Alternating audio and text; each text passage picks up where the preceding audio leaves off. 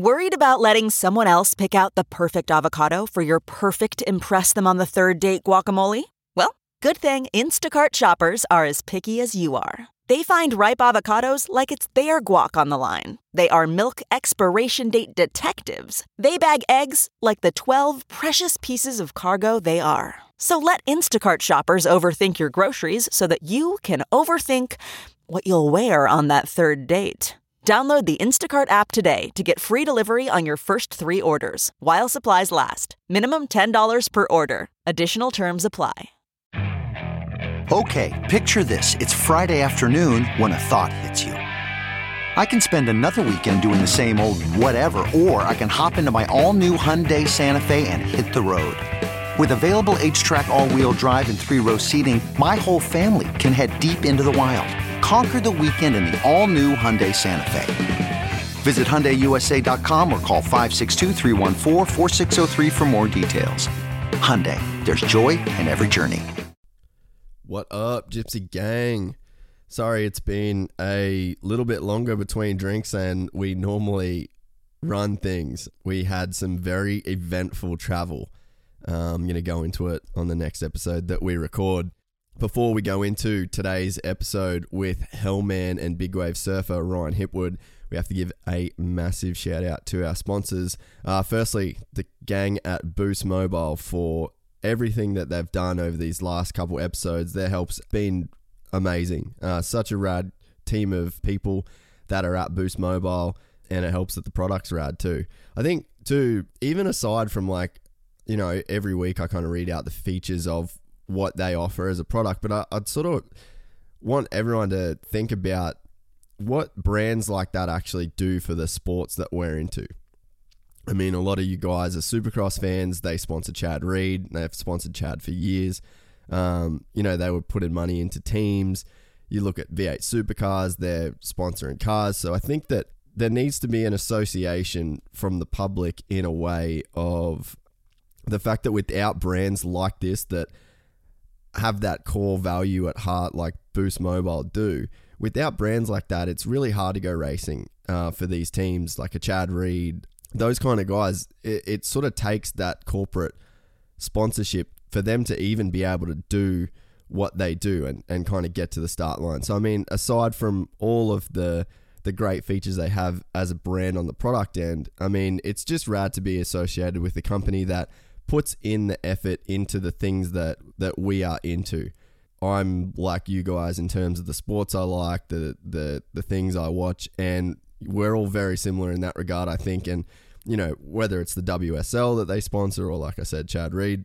So I think it's just important sometimes to take a bit of a step back and and really think that you know these these brands and these companies that are supporting teams and athletes are the reason we get to sit down on a on a Saturday and a Sunday and kind of watch these guys perform at their best.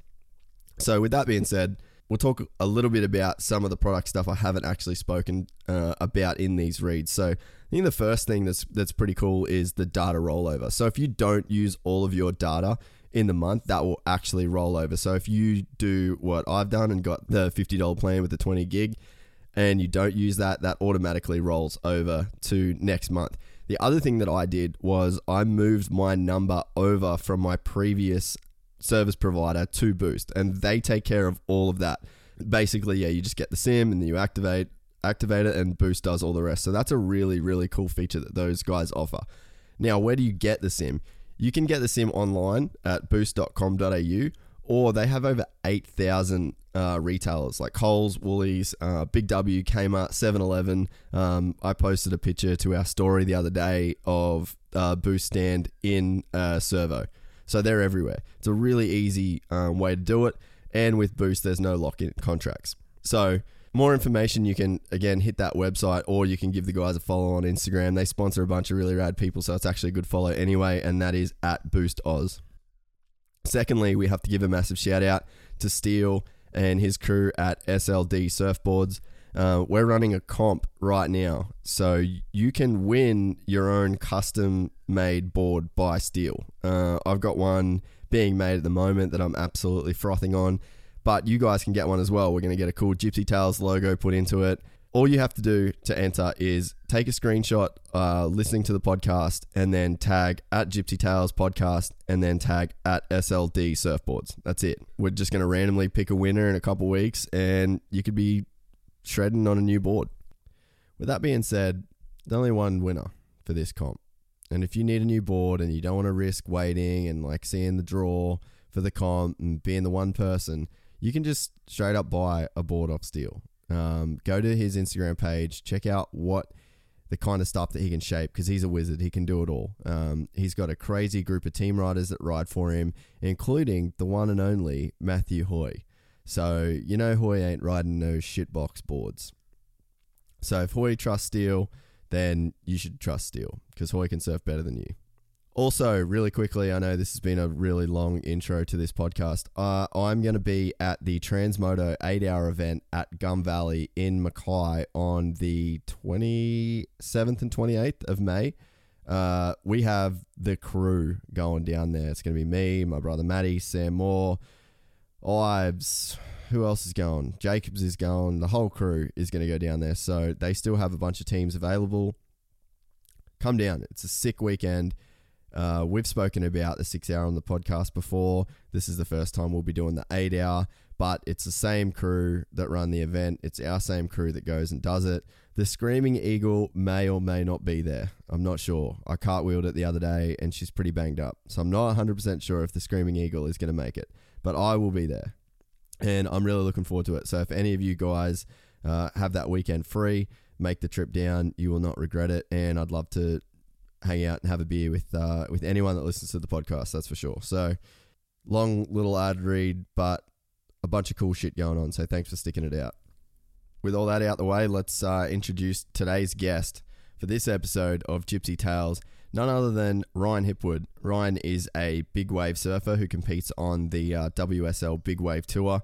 Uh, he's just an all round rad guy. Um, he's definitely put a lot of thought into what he does for a living um, over the years, and you can sort of tell that he's really kind of thought about the reasons why he sort of does the things that he does. Um, we spoke a lot about some really cool breathing stuff, which is actually going to lead into another podcast we having up, uh, we have coming up. Yeah, we touched on a bunch of stuff on this podcast, and you know, three hours went by really, really quickly. So I hope everyone enjoys listening to this as much as I enjoyed making it because it was a super, super rad, rad chat with a with a great guy. So without any more nonsense from me, Ryan Hipwood. We're doing it, mate. It's happening. It's been a while coming, really. It has, mate. It has. feel like we're old mates from way back. It's the Yeah. first time we've actually met. It's a bit like that, isn't it? Yeah, so you're getting into the podcast game. I am. I'm going to give it a crack, mate. I uh, the extreme sports world is a, as you know, it's it's it's a hustle. Yeah, and uh, and so I'm just trying to tie a bit more stuff in when I travel, and obviously got some pretty interesting friends, and they've always got some funny t- stories to tell. Yeah. Um, you know, when we go out and get on the piers, you know, we're always talking some really interesting shit. So, you know, I thought if I can, you know, bring a recorder and get some good equipment and yeah, make it make it something, then why not? and it's definitely um, it's a way like I think that once you get rolling, because have you done many of them before? Like actually sat down, or is this your first like proper one? I've done podcasts Okay, before with yeah. other people, Yeah. but I haven't I haven't really hosted a podcast, so to speak, Yeah, live or like Yeah. I, I've done trial podcasts and stuff that have you know gone all right. Yeah. But uh, yeah, I'm I'm a bit of a virgin, man. I'm just going to throw myself in the deep end and That's see right. what You'll- happens. You'll be fine. I think you'll find though, like it's it's going to be interesting for you because I think you'll find you'll actually mates that you've hung out with for years and years and years. Like you'll hear some first time stuff, and you'll get really like you'll get closer with your mates. Like I've found with doing this that, and I guess you, the other thing too is like you start to be critical of um, yourself as a conversationalist. So like I'll listen. I mean, I've kind of stopped listening to these as much as I did at the start because I was Yes. like, oh, how's it sound and this, and then you sort of start doing a bunch of them to where like, You hate your own voice. Oh, uh, I kind of got over that because it's like, well, fuck, you can't change Yeah, it. you can't change that. so You, it's like you're you just- stuck with your own voice, aren't you? You Yeah, but there is some good editing you can do. So Yeah. you can make yourself sound a bit sexier, or just be sick all the time. Yeah, well, you're a part of this game, all right? You, that's what you do. So you've got, you know, the editing software. I'm screwed. I'm just going to have to rely on someone else to do Yeah, that sort of nah, they'll, they'll, they'll take care of you. But yeah, you get like almost critical on yourself, and I think as you go along, you'll stop saying um as much, and you can you actually critique the way that you talk. You're like, oh, was I listening enough? Was I? Because I think that was the the hardest thing for me in the first few is um, letting that you don't want silence. yeah, so exactly. you try and you're almost like overcompensating for, yeah, for it. and I- you, you're jumping in. You're like, oh, but you hadn't finished what you said. So it's like it's definitely like a learning curve, eh? Oh, for sure. I mean, the trial ones that I did do, the hardest thing for me was just to listen. Like, I find like it was hard to be on the other spectrum and actually ask the questions but not talk. Yeah. And just, you know, let the questions roll out and, or let that, sorry, let the answers roll out. But um, it, it's funny that you said that because I've, I've heard my friends do podcasts and I learnt more about my friends within these podcasts than what I even knew about them. It was really wild. Like I heard one from Mark Matthews, and we're, we're really tight friends. And, uh, you know, obviously you've gone through a lot of shit together. And I learned a lot about deeper stuff about him in a podcast and what I, you know, he's ever told me. You know, I, I think it's just the Australian way. We don't really Yeah, get too deep Yeah, with our mates. You know, it, it's pretty rare that you do that. But um, I feel like with podcasts, that's what it's all about. You know, learning stuff about someone that you just r- didn't really know much about, you know, much of. yeah. So, I think too. It's it. You definitely, you know, like for example, we're a couple minutes in. It's just still that. It's like a. if, yeah, I, You you watch UFC a lot, right? I do. Yeah, I it's like it. that first, you know, you're getting that first little thing. There's a couple things being, and you're trying to get that flow. Yeah. And then five, you know, four and a half minutes into the third Yeah, round, you're bang it. deep. You forget where you are. You're just fucking going for it. And like, even the last couple that I've done have been, because I guess at the start it was like guess, and I know my guess well into. Uh, for the most part, like at the start, like Harley and, and Toby, they're like really good friends of mine Yeah. but they're athletes. So it's like there's that stuff to talk about. People are going to listen to them because they're athletes. Yeah, exactly. And the last couple, like I just did one with Sam Moore. And I don't- do you know Sam Moore? He um Possibly. oh he's a fucking legend. He um he started Fist Gloves. Oh, right. So like it's a glove. So yeah, it's a moto different sort of world to where you're at. Yeah. But um we've been friends. I just posted a, like one of those throwback pictures on Facebook of like eight years ago. Me and him at a national together when we were both like 20 or 21 or whatever.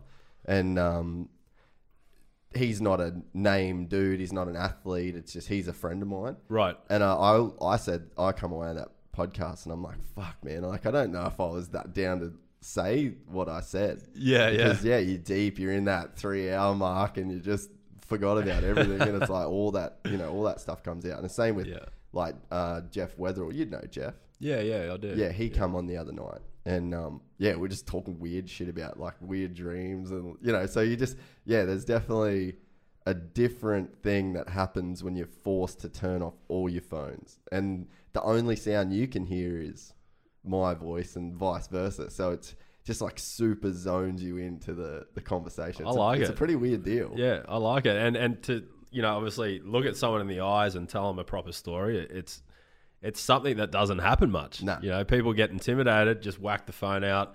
You're all good. You're kind of lost in that little moment. So it's sick. I reckon get back to Campfire shit. campfire shit and Yeah. what it's all about. It, it's funny you say that because, like, yeah, you pick up your phone and it's like that's a barrier. It's a like a full It's a little safety safety. I've never thought of it like that. Yeah, people just you know, especially you know, younger generation. You know, if if you try to look at them in the eyes, it's very hard to get anything out of them. Dude, there is people. whack like just pull the phone out. No, this is like Yeah, that Yeah. little invisible thing. Yeah. There's people too. We were talking about it the other day that they struggle to like look you in the eye, and there's definitely an awkwardness of of just people in general now, and like people that'll shake your hand real soft. Yeah. Like I'm not a guy that's like fucking Try to trying to break be an alpha male kind of deal, but I think I respect like a good firm handshake. handshake. Yeah. I have. I remember people that have like weak as piss handshakes. Just, Oh, yeah. and you're just like, and I think it's not they're not weak people. I think it's just that awkwardness some people have now, eh? There's actually there's actually some places like in Hawaii when I first went, it was a really gnarly place. You know, it was really localized and stuff. And you know, in Australia, I was I grew up shaking hands quite firm. You know, it was quite hard. I've got a pretty old school sort of old man. He's a bricky, so Yeah, he's yeah. kind of like a pretty hard dude. Hands are like a fucking 2001. Yeah, exactly. and uh, I went to Hawaii as a kid, and I thought, oh, you know, like obviously it's a pretty sort of gnarly place back then. It's Yeah. like Wild West, so you know they they were always going in for the handshake, and uh, and I'd go pretty hard. And I remember this one dude, I won't say his name, but he's a pretty heavy guy, and I was only young. And I went in and, and kind of went as hard as I could on his handshake. and he, uh, mate, he wanted to slap me in the face. Really? He's like, like thought you were disrespecting you ever him. fucking do that again, and I'll slap you. Like, Really? it- yeah, it was like a disrespectful kind of. full on. Yeah, it was gnarly, and uh, and so yeah, it was really funny because I thought it was the right thing to do, and and obviously different cultures and stuff have different, you know. Well, that's like you go to Japan and you, you like they're bowing at you, and you've got to you've got to um, almost respect that they're showing you respect. Because like I, I remember when I first went there, I was that someone bowed, and then I'd bow, and then they'd bow, and it's like you can't be the last one to bow; they have to be the last one to bow to you. And Yeah. You get like it, it, it is Five weird, minutes like- of bowing, just Dude, I full did that at a train station at a bakery once.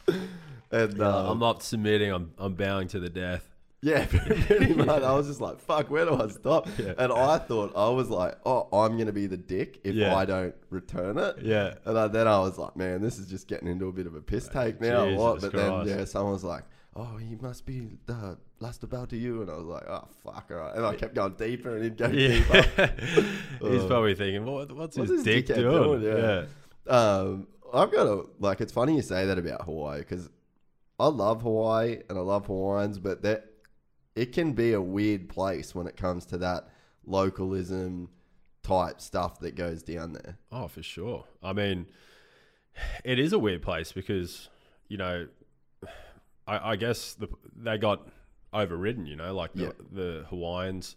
You know, kind of similar thing to what We y- have here. We have here. You Yeah. know, and so I feel like um, because it is such a small island, there is kind of that still that heritage that they're trying to hang on to. So um, it can be, you know, pretty gnarly spot, and I feel like you know they take that whole localism thing to the next level. Some some do. I mean, it's gotten a lot better now, purely because you know obviously you can't do certain things in this day and age than what you could probably ten years ago. But um, I, I feel like you know they're probably still trying to hold on to that sort of thing. And, and you, when you look at it like that, it kind of makes sense. Um, but yeah, it's uh, it's interesting. It was um, yeah, especially that the, the North Shore. You know, I went there as like a fourteen year old for my Yeah. first trip by myself, and um, got thrown in the deep end, and it was an eye opening experience. Kind of, you know, forced me to become a man pretty quick. Um, you know, surfing waves of the Gold Coast, and then the old man's like, "Nah, you're ready? Get over there." And I was uh, I was lucky enough. I had a friend that I met up with over there that was a bit older and stayed with him. But man, it was a pretty crazy experience as a 14 year old surfing some of the biggest waves in the world and almost drowning, and you know just seeing this whole new sort of culture and um, it's, yeah, it was like it, it was pretty baffling. What waves were you going after as a 14 year old in Hawaii? Uh, I mean, I was along that that whole miracle mile that they Yeah. call it now. Um, But I didn't know, like, so you've obviously got, like, you've got um, pipe and then backdoor, then off the wall, and There's, like, like, rocky. So it's like, are you staying away from the super heavy stuff as a 14 year old, or are you sort of off the edge getting scraps? or how's it work? Well, it's just like Or are you just paddling out a pipe? you have to. Fuck that. Yeah, like as a kid, you know, I'm kind of like trying to make it as a pro, and I've got older friends there, and they're all like, yeah, they're not going to let you go surf Rockies. Yeah, right. You know, my old man's like, you You're know, going there to surf you- pipe, mate. Yeah, exactly. Don't come home until you got a stand up barrel. yeah, pretty much. And so, uh, the first person I met over there as a kid, um, when I was like, yeah, it was, I think the first week was Jamie O'Brien, and uh, he kind of took me under his wing. He lived right there, like the the house that you line up with between pipe and backdoor was his house, and uh, he was the best guy. You know, he was a little white kid, but just you know ruled the joint, and uh, so I kind of looked up to him as a kid, and we were friends, and and uh, it just kind of evolved from there. And I definitely don't think I would have been so comfortable in big ways if it wasn't from like hanging out with him and, Mm. and pushing each other, and uh, and you know we still do that now, and uh, yeah, I feel like there'd be I wouldn't be a pro surfer or have any sort of career in surfing if it wasn't for, for like you know for him, Really? especially in those early days. Yeah, it was wild. Do you remember your first legitimate pipe wave? I nearly drowned. My first, the first time I surfed it, I uh, paddled out. It was it was huge. It was like second reef, and I was Fuck. 14. And Jamie was obviously he lived there his whole life, so he's comfortable. And he's like, "Yeah, we're out there," and uh, paddled out. Got a second reefer on the head. So in layman's terms, there's two reefs. There's the first ledge that you see, you know, mostly it breaks on. And then when it gets real big, it maxes out. And there's a second reef that rolls in from way way outside and uh, you know the whitewashes that come in through there are like you know 12 15 foot hawaiian which is you know it's it's tall you know it's as tall as the, the front of the factory here and uh, so i got like two or three of them on the head got wrapped up in a guy's leash and you know pinned to the bottom and basically came in in tears just thinking i was you know pretty much nearly drowned I'm going to play golf now. and then Jamie's old man's quite similar. You know, he's uh, yeah, he's a white guy. He came from Australia, and uh, he was a lot. Oh, really? Yeah, yeah, I didn't know that. yeah, yeah. He's got Aussie in him. No Yeah. shit. Uh, so yeah, he's just like, ah, you'll be right. You know, it's it's all part of it, kid. And uh, there was no hugs or kisses on the beach. It was just like, get over it, and Yeah. next day you're back out there. Because everyone's probably had the same thing. You know what Oh, I mean? it's- It's not yeah. like you were special. No, no. You know, he, uh, yeah, it was just, it was just, it was what it was. You know, you're in a man's world and you're a kid, so get over it. Yeah. You know, don't surf it or It's go to probably the way. you It's know? probably the way to do it. Really.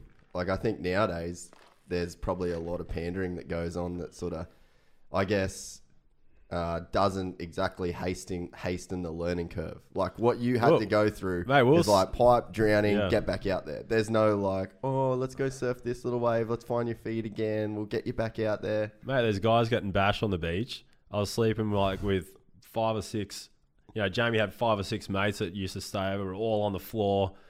Mate, these days these kids have have it on Oh, a yeah. on a platter. You know, they're in mansions. They got filmers. They got trainers.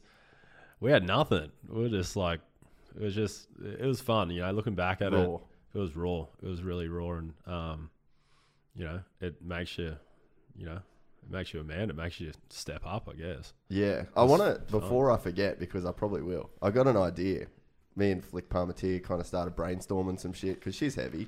She surfs some big stuff. Yeah, but um, we were talking about like uh, the sort of the big wave world tour, and she's like, "Oh, one day I could sort of just see it all being together."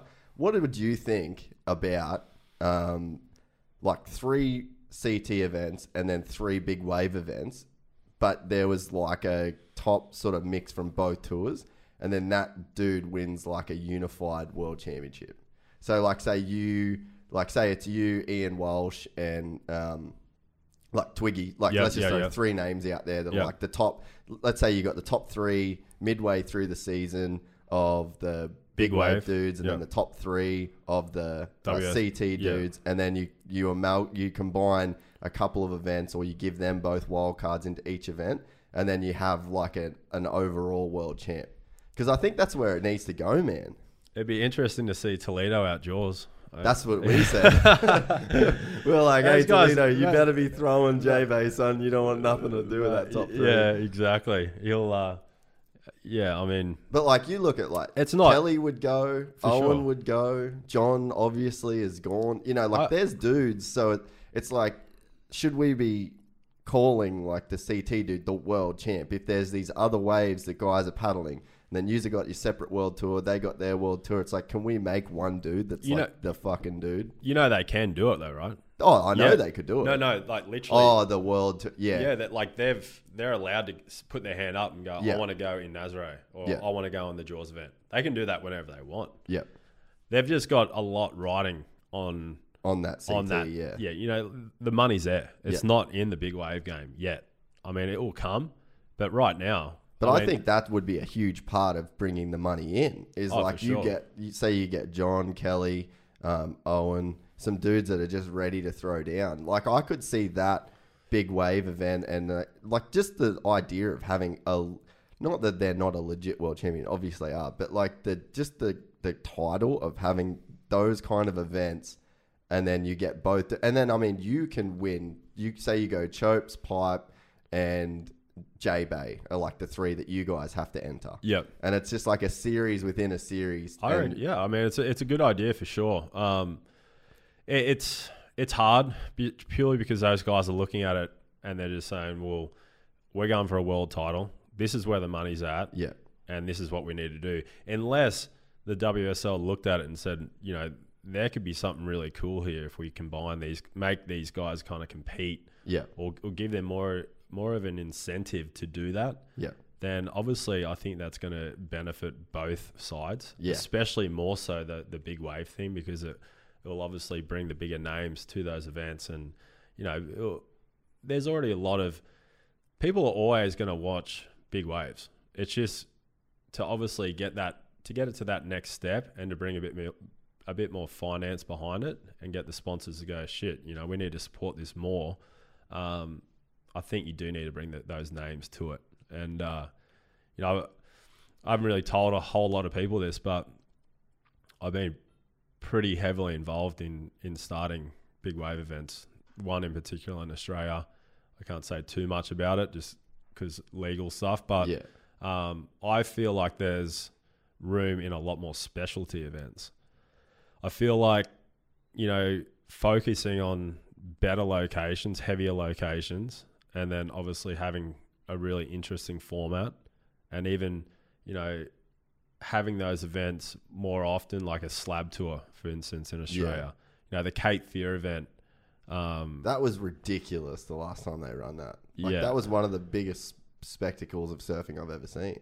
Yeah. So me and me and Mark had that idea.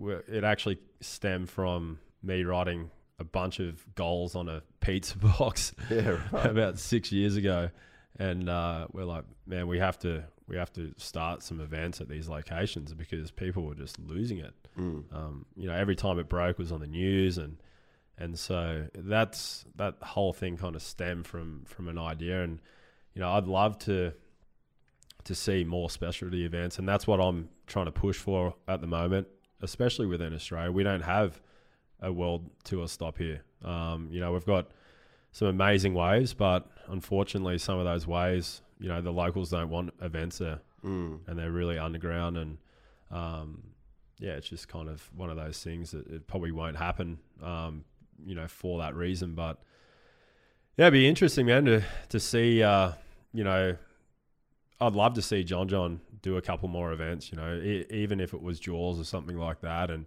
Yeah. you know that that year that Walsh, uh, not Walshy, um, Josh Kerr Yeah. decided to do the Jaws event, you know, it just, I think it just kind of, you know, it gets them excited too. The, the other, you know, WSL guys seeing one of their guys competing on the on the big wave Yeah. scene is, is really cool as well. That last Jaws event was so ridiculous. Like, was that almost the perfect storm of like having a contest?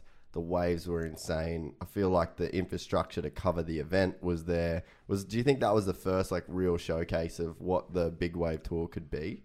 I think the I think the size on that final day and the conditions and stuff for high performance big wave surfing was as good as it gets. Yeah. You know, like there was guys were legitimately getting barreled coming out. Um, you know, I had a ten. That Walsh- that Walshy- wave was Walshy had a ridiculous. Walshy had a ten in that same semi. yeah. And then uh, Albee had some crazy ones too. Because he's sitting so much further inside you guys on those shorter boards, huh? Yeah, exactly. Yeah. Um, and, and so, I mean, yeah, the performance level in that event was amazing. You know, Yeah. th- but the waves were just allowed for it. Yeah. Um, you know, Jaws is the best big wave in the world, hands down. There's no other wave that even comes close to it. Um, so, yeah, I mean, you know, even if there was maybe another event there throughout the year, like two events Just there, a and couple chances to It- get it- like that. yeah, there's so many different sort of avenues for it. It's just unfortunate, you know. At the moment, it's it's hard to come by, you know, dollars to put these events on. It, it's not like, you know, you you package these things together, you showcase it to a sponsor, and they go, "Oh yeah, that's a great idea. Um, it's going to be held on this day, and you know, we're going to organize the live telecast. We're going to do all these things." we have that. We package that and we put it put it down, and then they go, "Yeah, we- we'll sign off on it, but you need to guarantee it's going to happen." And we go, "Well, we can't. We can't guarantee anything." They're just like, "Well, you want us to put X amount of a million bucks or whatever it is to do an event, but you can't guarantee it's going to happen." They're just like, "There's Yeah. not many companies that are going to do that." Yeah. You know, I can probably name one or two that that will and that are, but there's not a whole lot others that will Mm. that can pull that sort of shit off, you know. So, um, I'd love to see it. I'd love to see the big wave thing grow more for sure. I feel like there's such a big interest in it, but it's just dollars and cents. It's just it's a hard one. I Yeah. think though, like when you really look at it, what you and Albee and Ian did in that semi is like that's what needs to happen. Need you, those kind of performances. Like I watched that heat. I think I was actually at Red Bull um, in Santa Monica when that heat was going down, and like everyone was glued to their their webcast, and it was just like everyone was having that like fuck off moment. Like this Yeah. is this is really happening, and it looked So like so are we. Oh, I can't even imagine. But I'm it, it, it looked like a Pipe Masters final. It, you know what I mean? It just had that like air of legitimacy of like this is it. This is as good. Like these dudes are doing what they want to be doing, Yeah. and it's like the the conditions came together. The surfing was fucking out of control. Like, did Ian got that wave before you, or did you get it before Ian? Like, because he got a ten, you got a ten. Mate, uh, I got the first ten. Yeah, okay, and then he got I was like, yes, Yeah, fucking yeah. ten, bang. yeah. And because I'm, I remember looking at that that draw and going, "Holy!" Sorry, yeah. I remember looking at that draw, just thinking, like, this could easily be a final. Oh yeah. And um, and I'm thinking, I'm gonna have to put my fucking A game on to get through this one. Like, I haven't really been intimidated much in in you know I, I don't really care about names and stuff. But I looked at that that draw the night before and I started laughing. I'm like, are you fucking serious? Like, what am I supposed this is pretty do? stacked. and, and I knew I was an underdog coming into that semi, and uh, and I kind of thought I was too, to be honest. You know, um, but I, I did back myself, and and uh, and I knew you know I had a good enough chance to to win it, and um, yeah.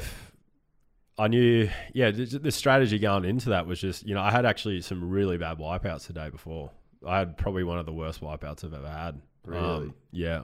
Yeah. The day before was big, raw, and Because the Um, conditions weren't as good that day, was it? they weren't as good, but it was big. Mm. You know, it was, it was really kind of pretty sketchy conditions, real bumpy, and um, kind of had to send it on one just to, to get through the heat.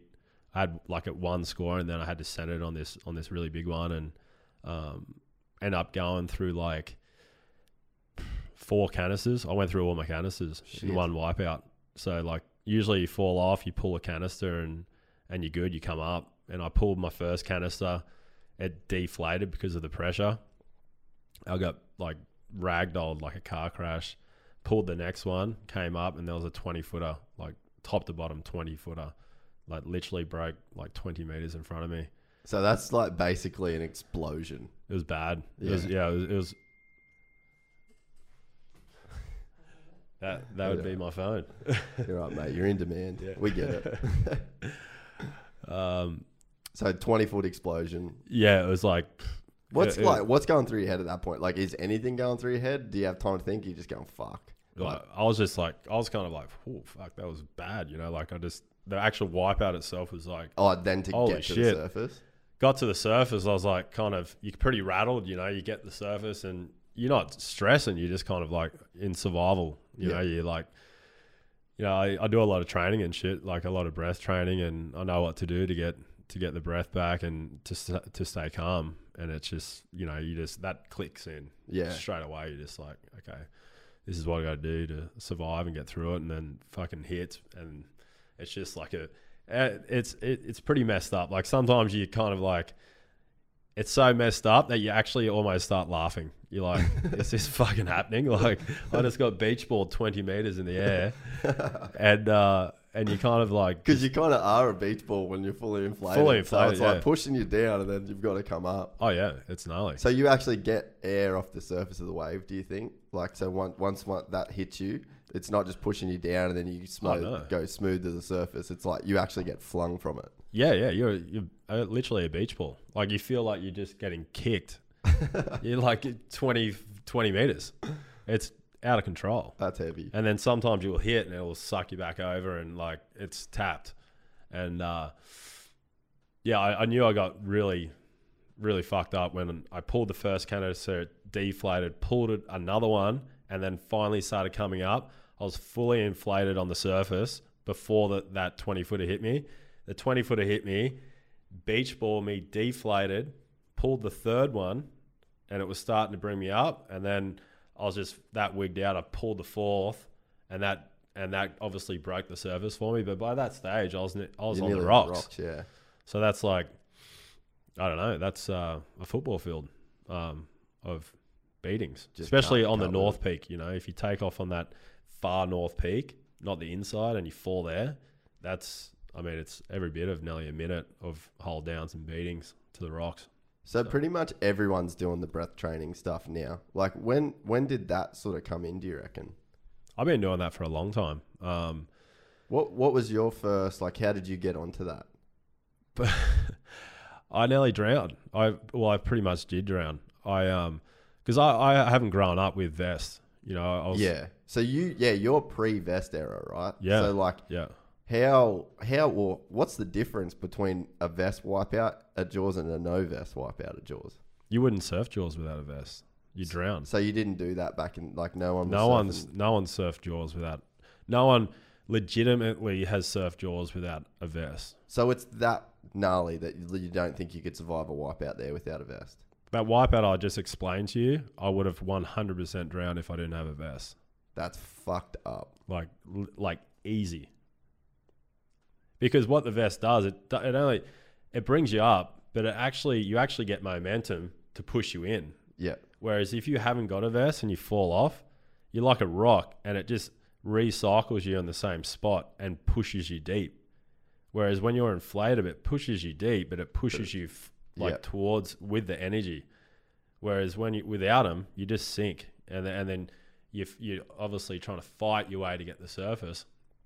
But then you're in the in the like the perfect position for the next wave to be like literally on your head Mm. and that's why like you know big wave surfing when i f- you know was getting into it younger was pretty tapped like Yeah. guys were drowning frequently and um and like you go to hawaii and you'd hear like horror stories like you know um i remember hearing one off shane and he's shane Dorian when there's a outer reef there and he was like yeah, two wave hold down, and basically just was.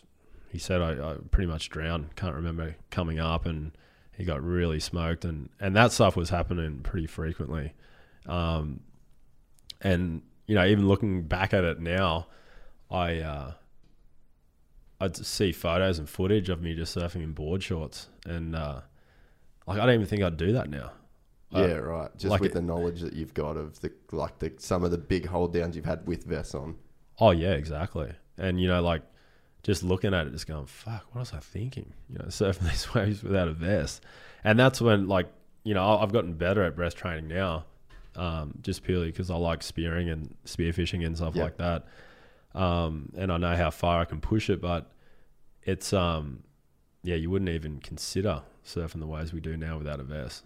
So where was the near drowning thing that made you start looking into the breath thing? And then what was um, what was like the I guess what info was available then? Because now I th- feel like Wim Hof's made the whole breath thing like super famous, and then you've got like Brian McKenzie doing his stuff, uh, Laird Hamilton, like a, a ton of dudes. Like I feel like there's resources now. So I kind of get the impression that when you started doing there, almost wasn't like resources for the breath training stuff.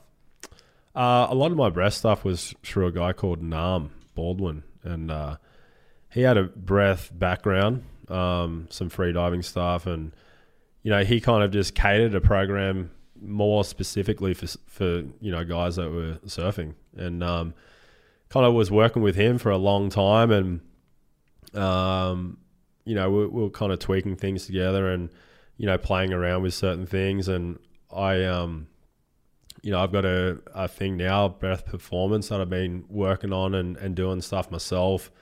Working with another guy called James Fletcher, who he's uh, basically basically come up with a uh, program around a device that will strengthen your diaphragm and your intercostals, which will allow for longer breath holds and um, will allow you to go past certain barriers when you start to obviously get huge urges, your body will start to kick in. If you've got a stronger diaphragm, it will allow you to hold your breath or allow you to push your breath longer and stuff like that. So, um, continuing continuing evolving that and doing my own stuff just because you know obviously I, I know what it takes to to get through the, these hold downs and and um, yeah so it's kind of just one of those things it's not really I enjoy it you know I, I enjoy trying to you know push that sort of envelope, and you know it's um, it's obviously an important part of surfing big waves. But I mean, now it's it's obviously a lot safer with the devices, but I still try not to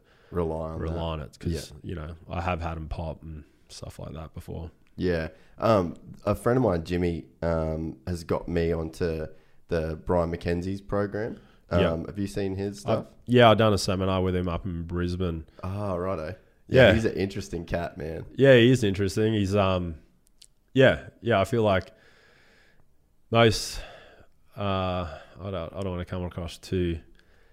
Uh, yeah, they're very good at selling what Yeah. they're doing. Yeah. Um, it's not really groundbreaking stuff. Yeah. Um, I don't think. I mean, it's just it's it, like you know if because if if you're in that that realm of stuff, you understand Yeah, you've got more of an understanding than like the commercial level of it. exactly. They're kind of doing like the layman's sort of terms of Yeah, it, I guess. yeah, yogis and you know people yoga, fire breathing, and you know there's so many different types of things that are coming out that aren't that new, really. Um, you know, if you know how to breathe, um, if you know how to breathe in your diaphragm, you know to get lateral ex- expansion and um, all that sort of stuff. It's you know the Wim Hof stuff's obviously you know very different. All, again, Yeah. um, but yeah, it's all stuff that's been around for a long time.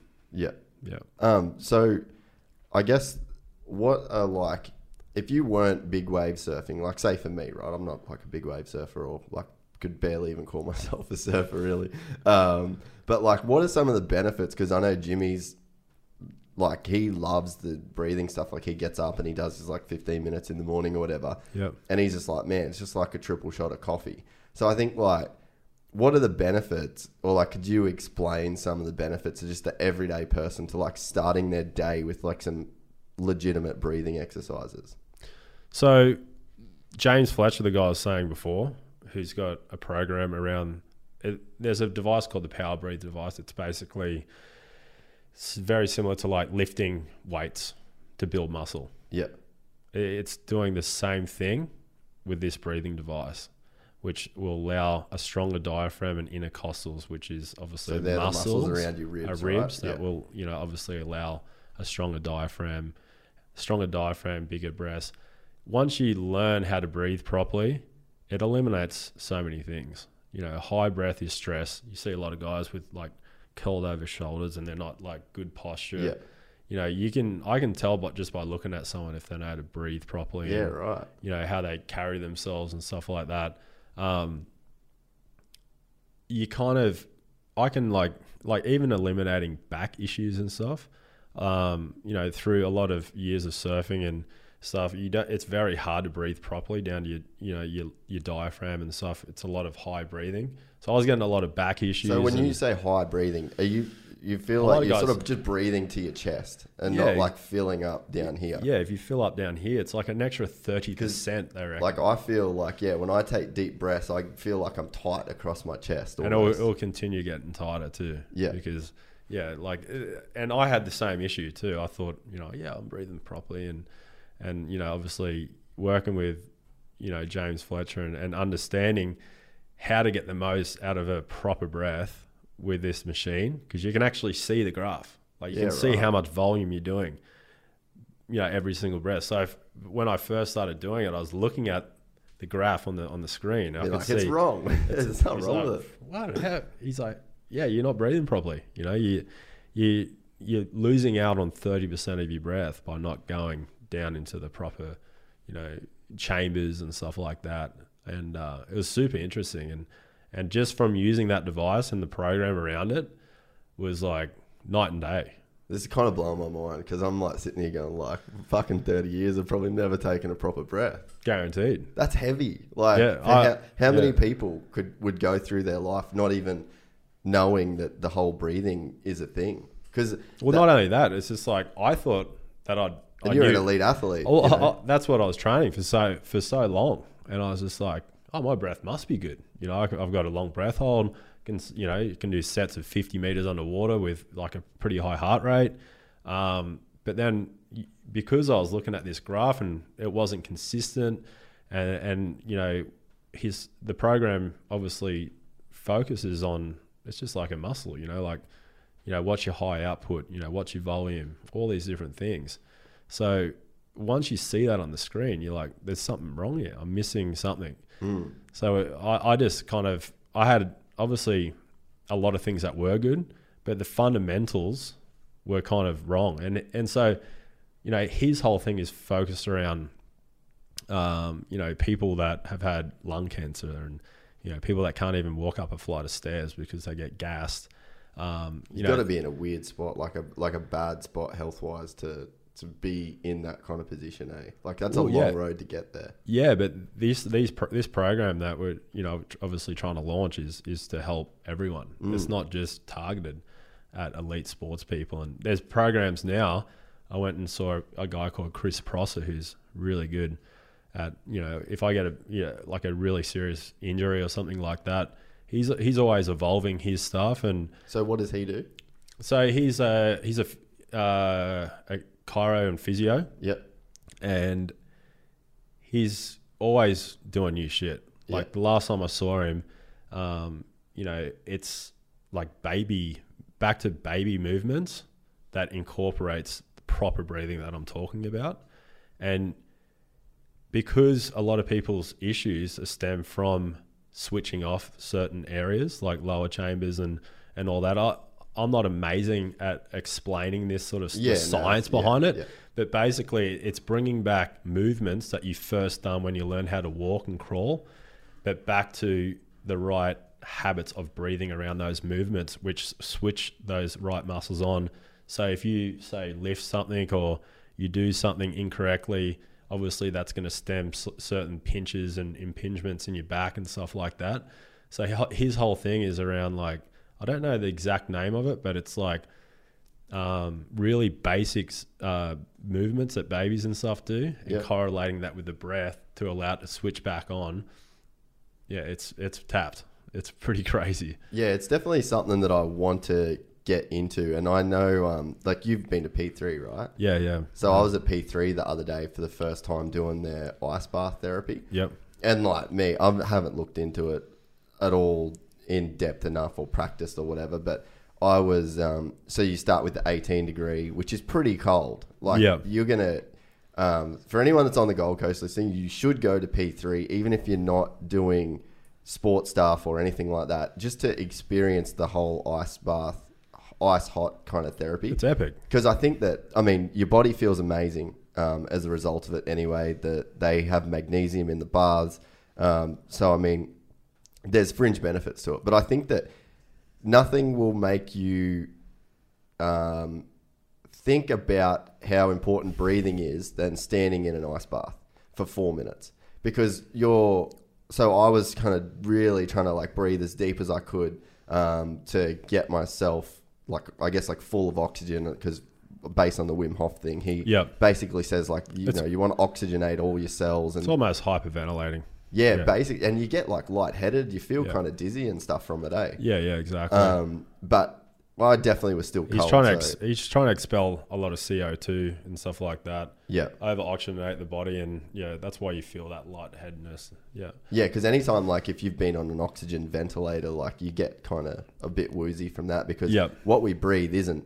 A- No. Like the, there's not a crazy high percentage of oxygen in the air that we breathe. no, no, it's it's carbon dioxide as well. You know, it's Yep. yeah, and that's why when you do a lot of my training is hypoxic training with high heart rate, which is basically you know dealing with CO two buildup, which is that feeling that you're like, oh, that feels shit. I want to breathe now. Yeah, um, that's the that's exactly what you kind of go through when you have a wipeout. It's kind of like you don't get to breathe up, breathe, yeah, you know. And so a lot of my stuff is is training around that feeling, Yeah. um, which isn't always that obviously that fun, but it's realistic and and it's necessary for what you're putting your body through. for sure, yeah, But yeah, with the the P three thing, um, so yeah, you got your 18 degree, then you go into I think it's 38 degrees, so you go cold, hot, and then basically um, we're getting Trav in to he's going to talk about some of the science behind it, which I'm Yeah. pretty interested in.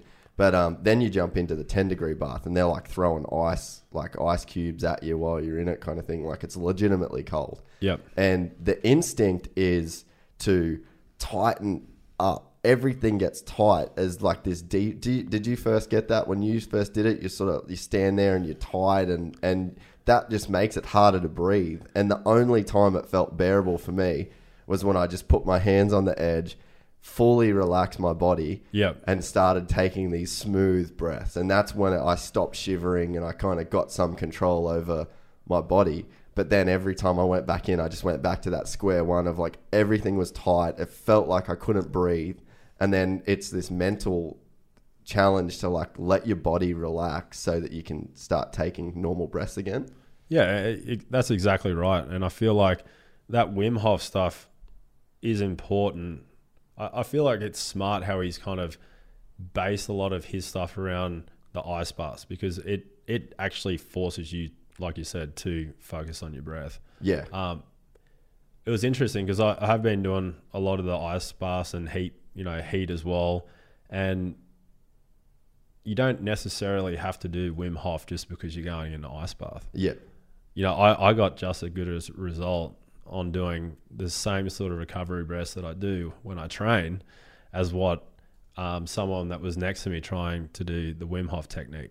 Yeah. I had, I, in all honesty, I, I actually felt it was more of a benefit So like your Slow- training. slowing the breath down and being relaxed um, and just nasal um, inhalation and exhalation instead of just trying to do the Wim Hof Yeah. you know, um, technique. It, it it was, you know, obviously they both worked, Yeah, I guess it's just but the I guess it just goes to show that the breathing is what's important in terms of exactly controlling your body. yeah, Yeah. yeah. and mental too. I mean, uh, if you can control your, you, you know, the mental state, Yeah.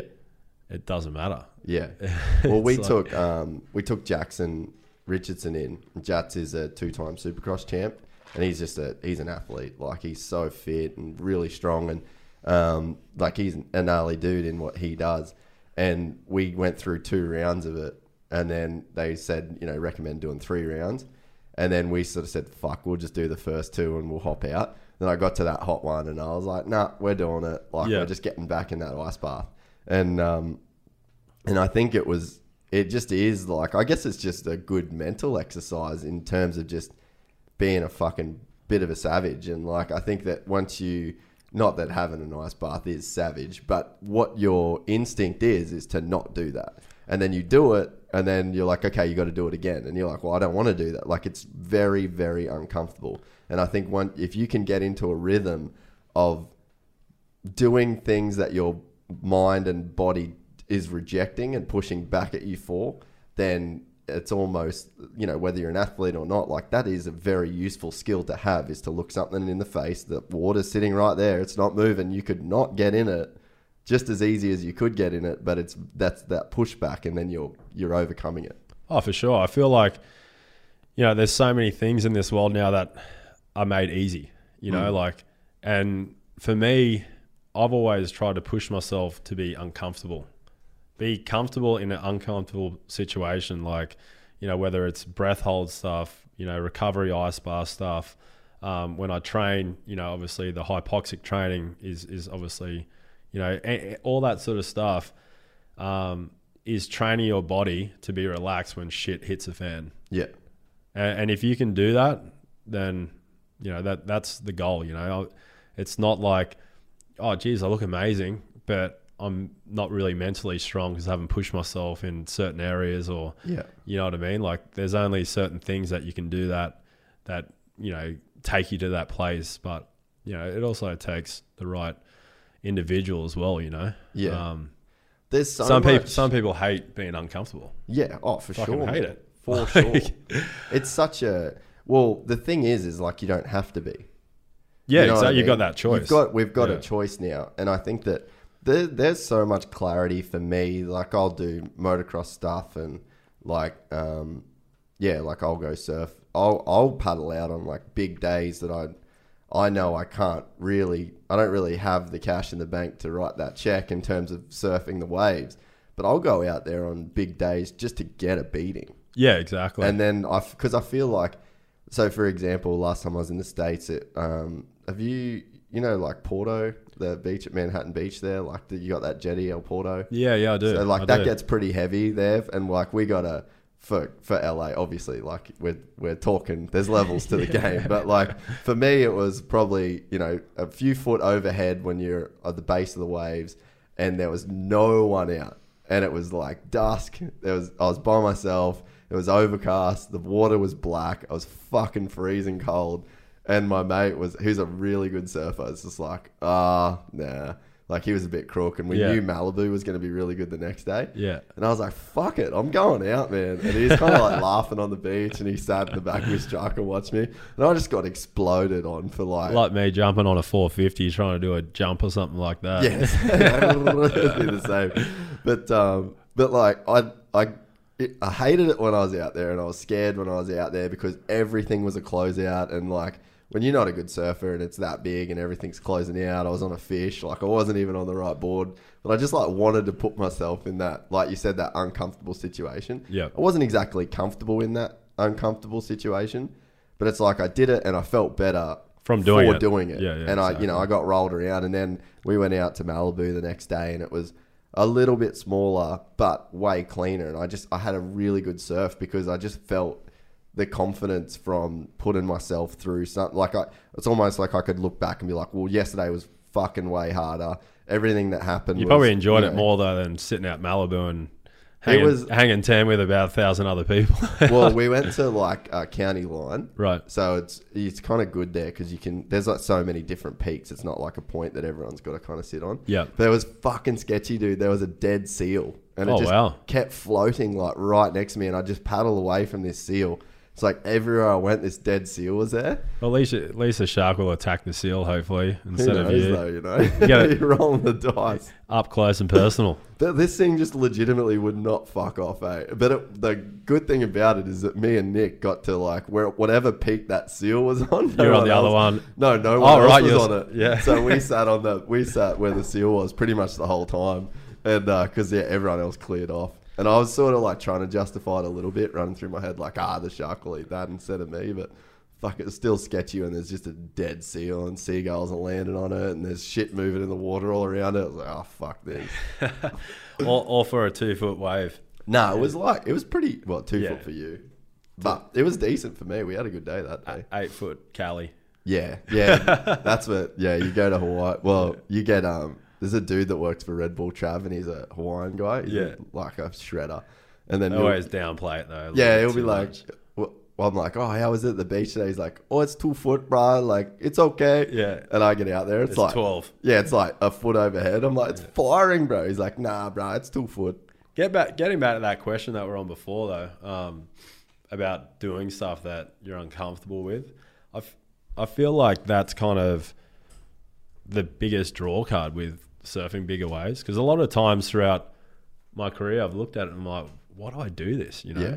and sometimes you you know having a family and stuff, you kind of got to look at that and go, you know, you've really got to look at what you're doing and kind of weigh the options up of is it worth keep you know is it worth pursuing or you know what's the risk versus rewards and does it make sense Well, you know And what's f- funny? Um, sorry to cut you Yeah. off there, but Je- we had Jeff Weatherall, and he's a base jumper. yeah and like I wondered, uh, like I guess comment on this with what we're talking about with Jeff is like, are you making that call? Is like your ego involved to where you just want to be the dude surfing the biggest waves, or like are you doing it for for that kind of true right reason? When I was younger, it was 100% ego. Yeah, right. For sure it was.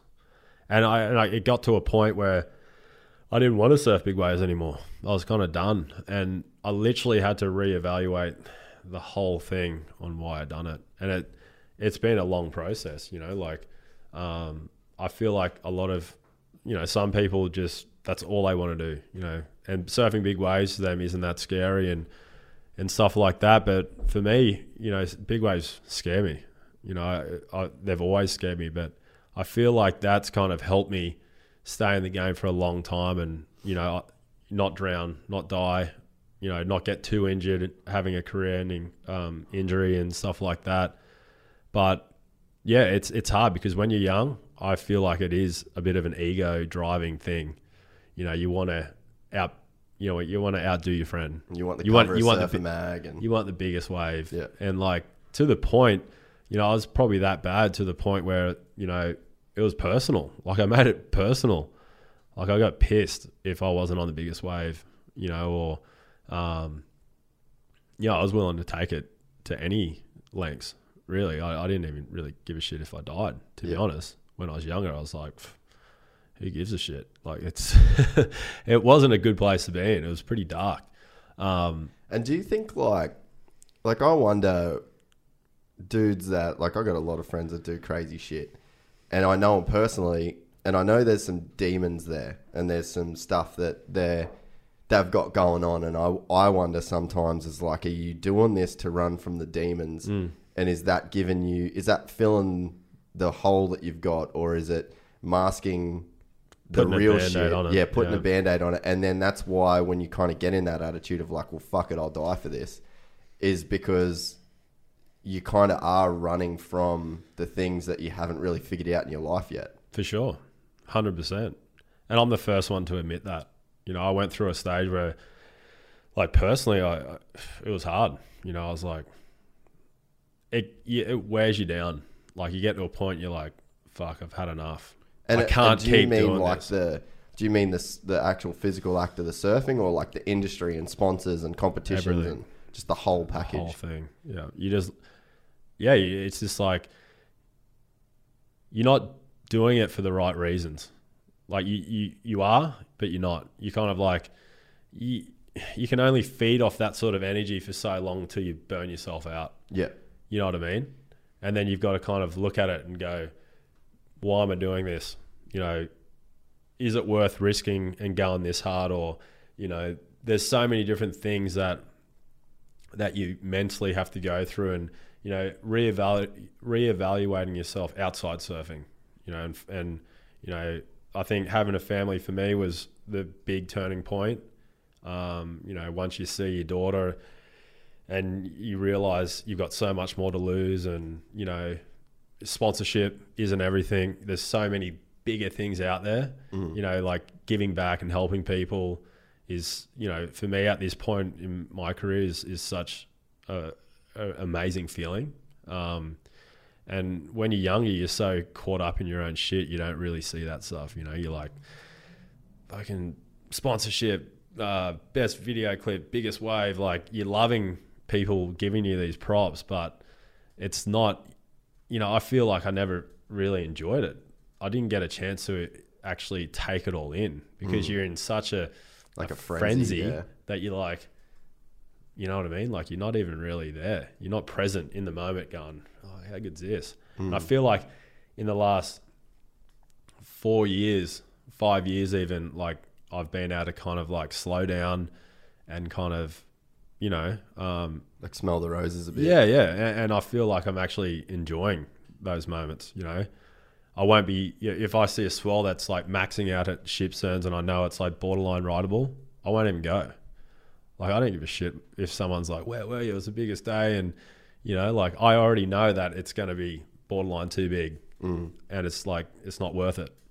So it's like so, it's like you're steering the ship now, as opposed to that ego side of things. Exactly. Yeah. yeah. And then you know you don't it is what it is. You know, you you're in charge of your own destiny, not you know this yeah coming from this other place that is not a good position to be in. Yeah, and I And think people that- people pick up on that too. You know, yeah, oh yeah, yeah, for sure. like, yeah, people can see it. You know, like yeah, the, it's yeah, it's dark.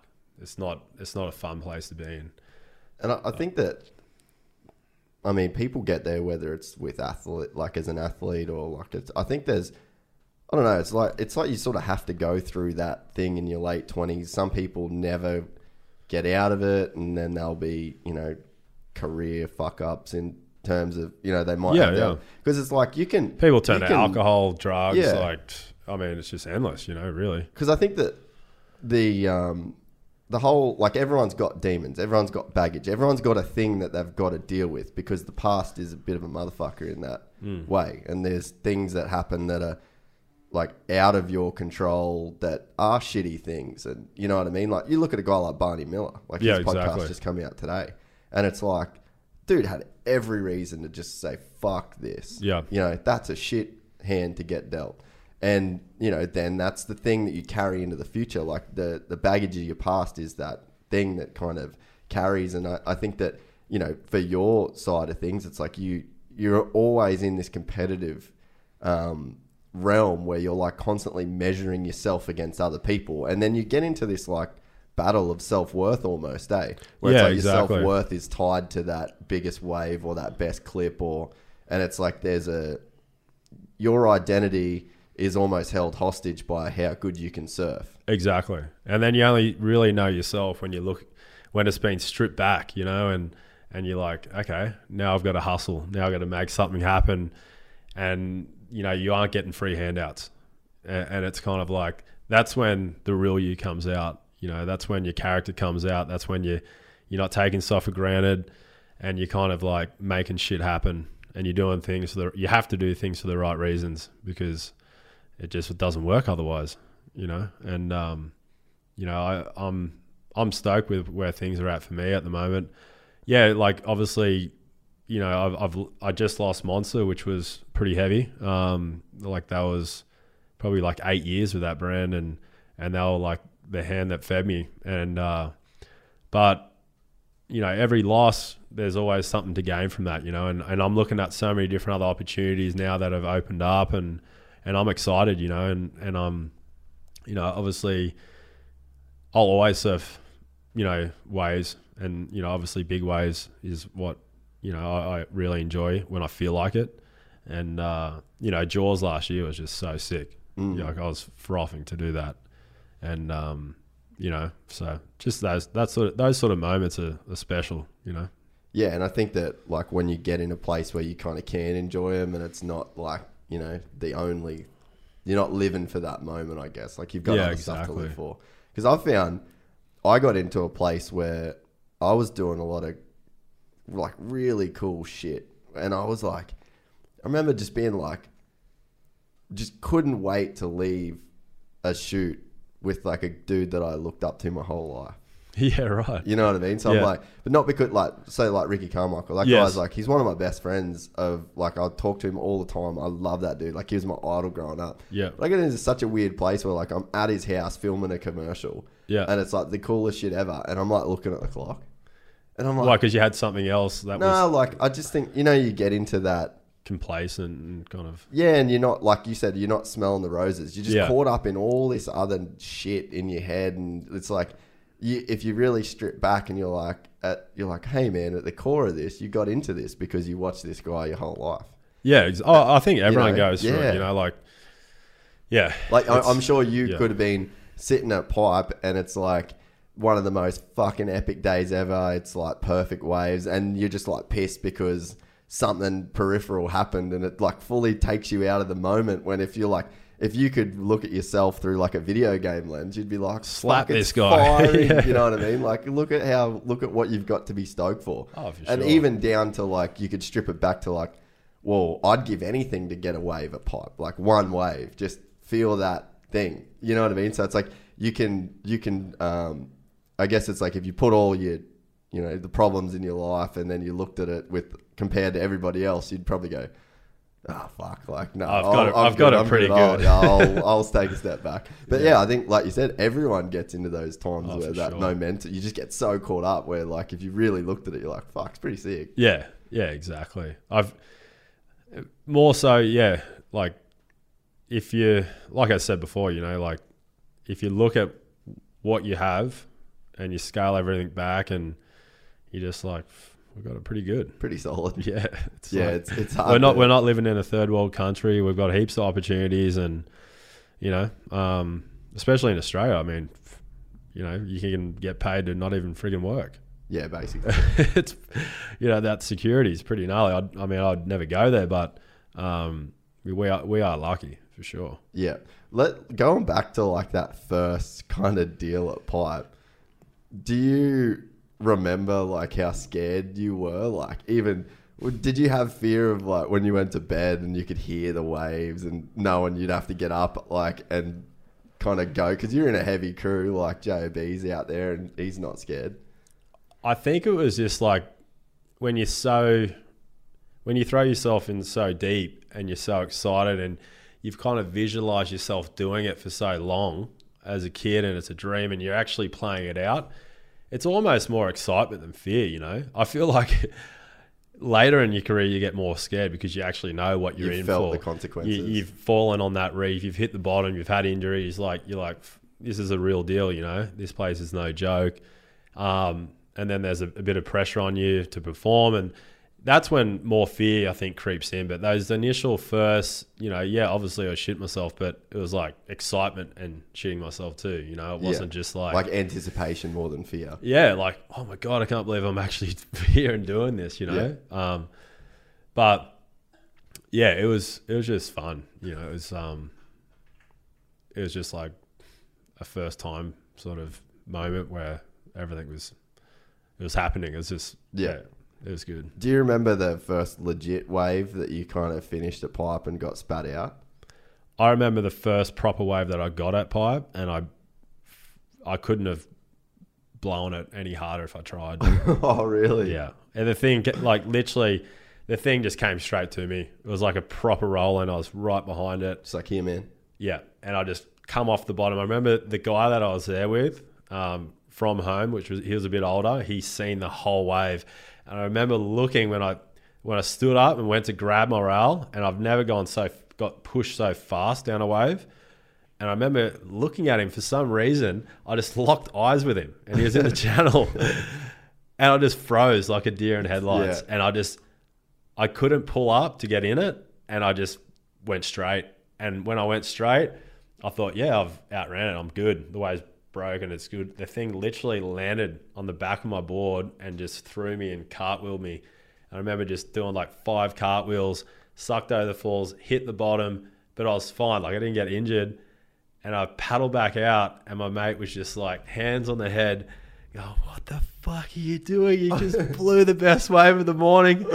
I was just, and I oh. remember looking and just going, "Yeah, I did." Like I literally just, like all I did was pull up, and I would have just got the most amazing barrel. But I was so freaked out, and it was just too much, and Yeah. just panicked, and Just the overload. yeah, and I just got creased, and that was that was my first wave at pipe, legit wave, and uh, yeah, obviously I, I do remember the first couple of waves I got out there, and I just it was just always so big, you know, Yeah. every, everything was just there's so much room. I just remember that, you know, but yeah, pretty amazing, amazing s- place.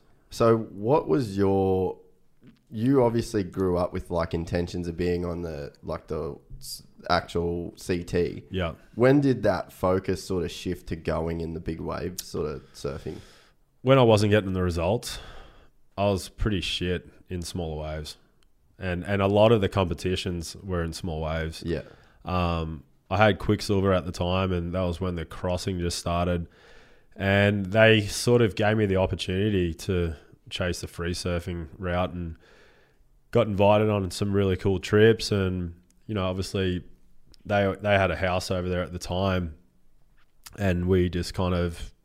They, they just could see that I was better at, at you know the big wave stuff. the, the big wave stuff and free surfing and and then it just kind of evolved from there and the waves got bigger and came home and realised that we've got some of the craziest waves in the world in my backyard in Australia, and and that's when you know I, I had I think I was around 18, 19 when I first went down to Shipsterns, and it was really publicised place. You know, like um, one of the heaviest, craziest waves on the planet, and I was like, well, you know, I'm spending a lot of time in Hawaii. I may as well give it a crack. And I remember the first time I went down there, and it was just like still to this day one of the best, best what like the best days I've ever seen there. And um, end up surfing with like two other guys out.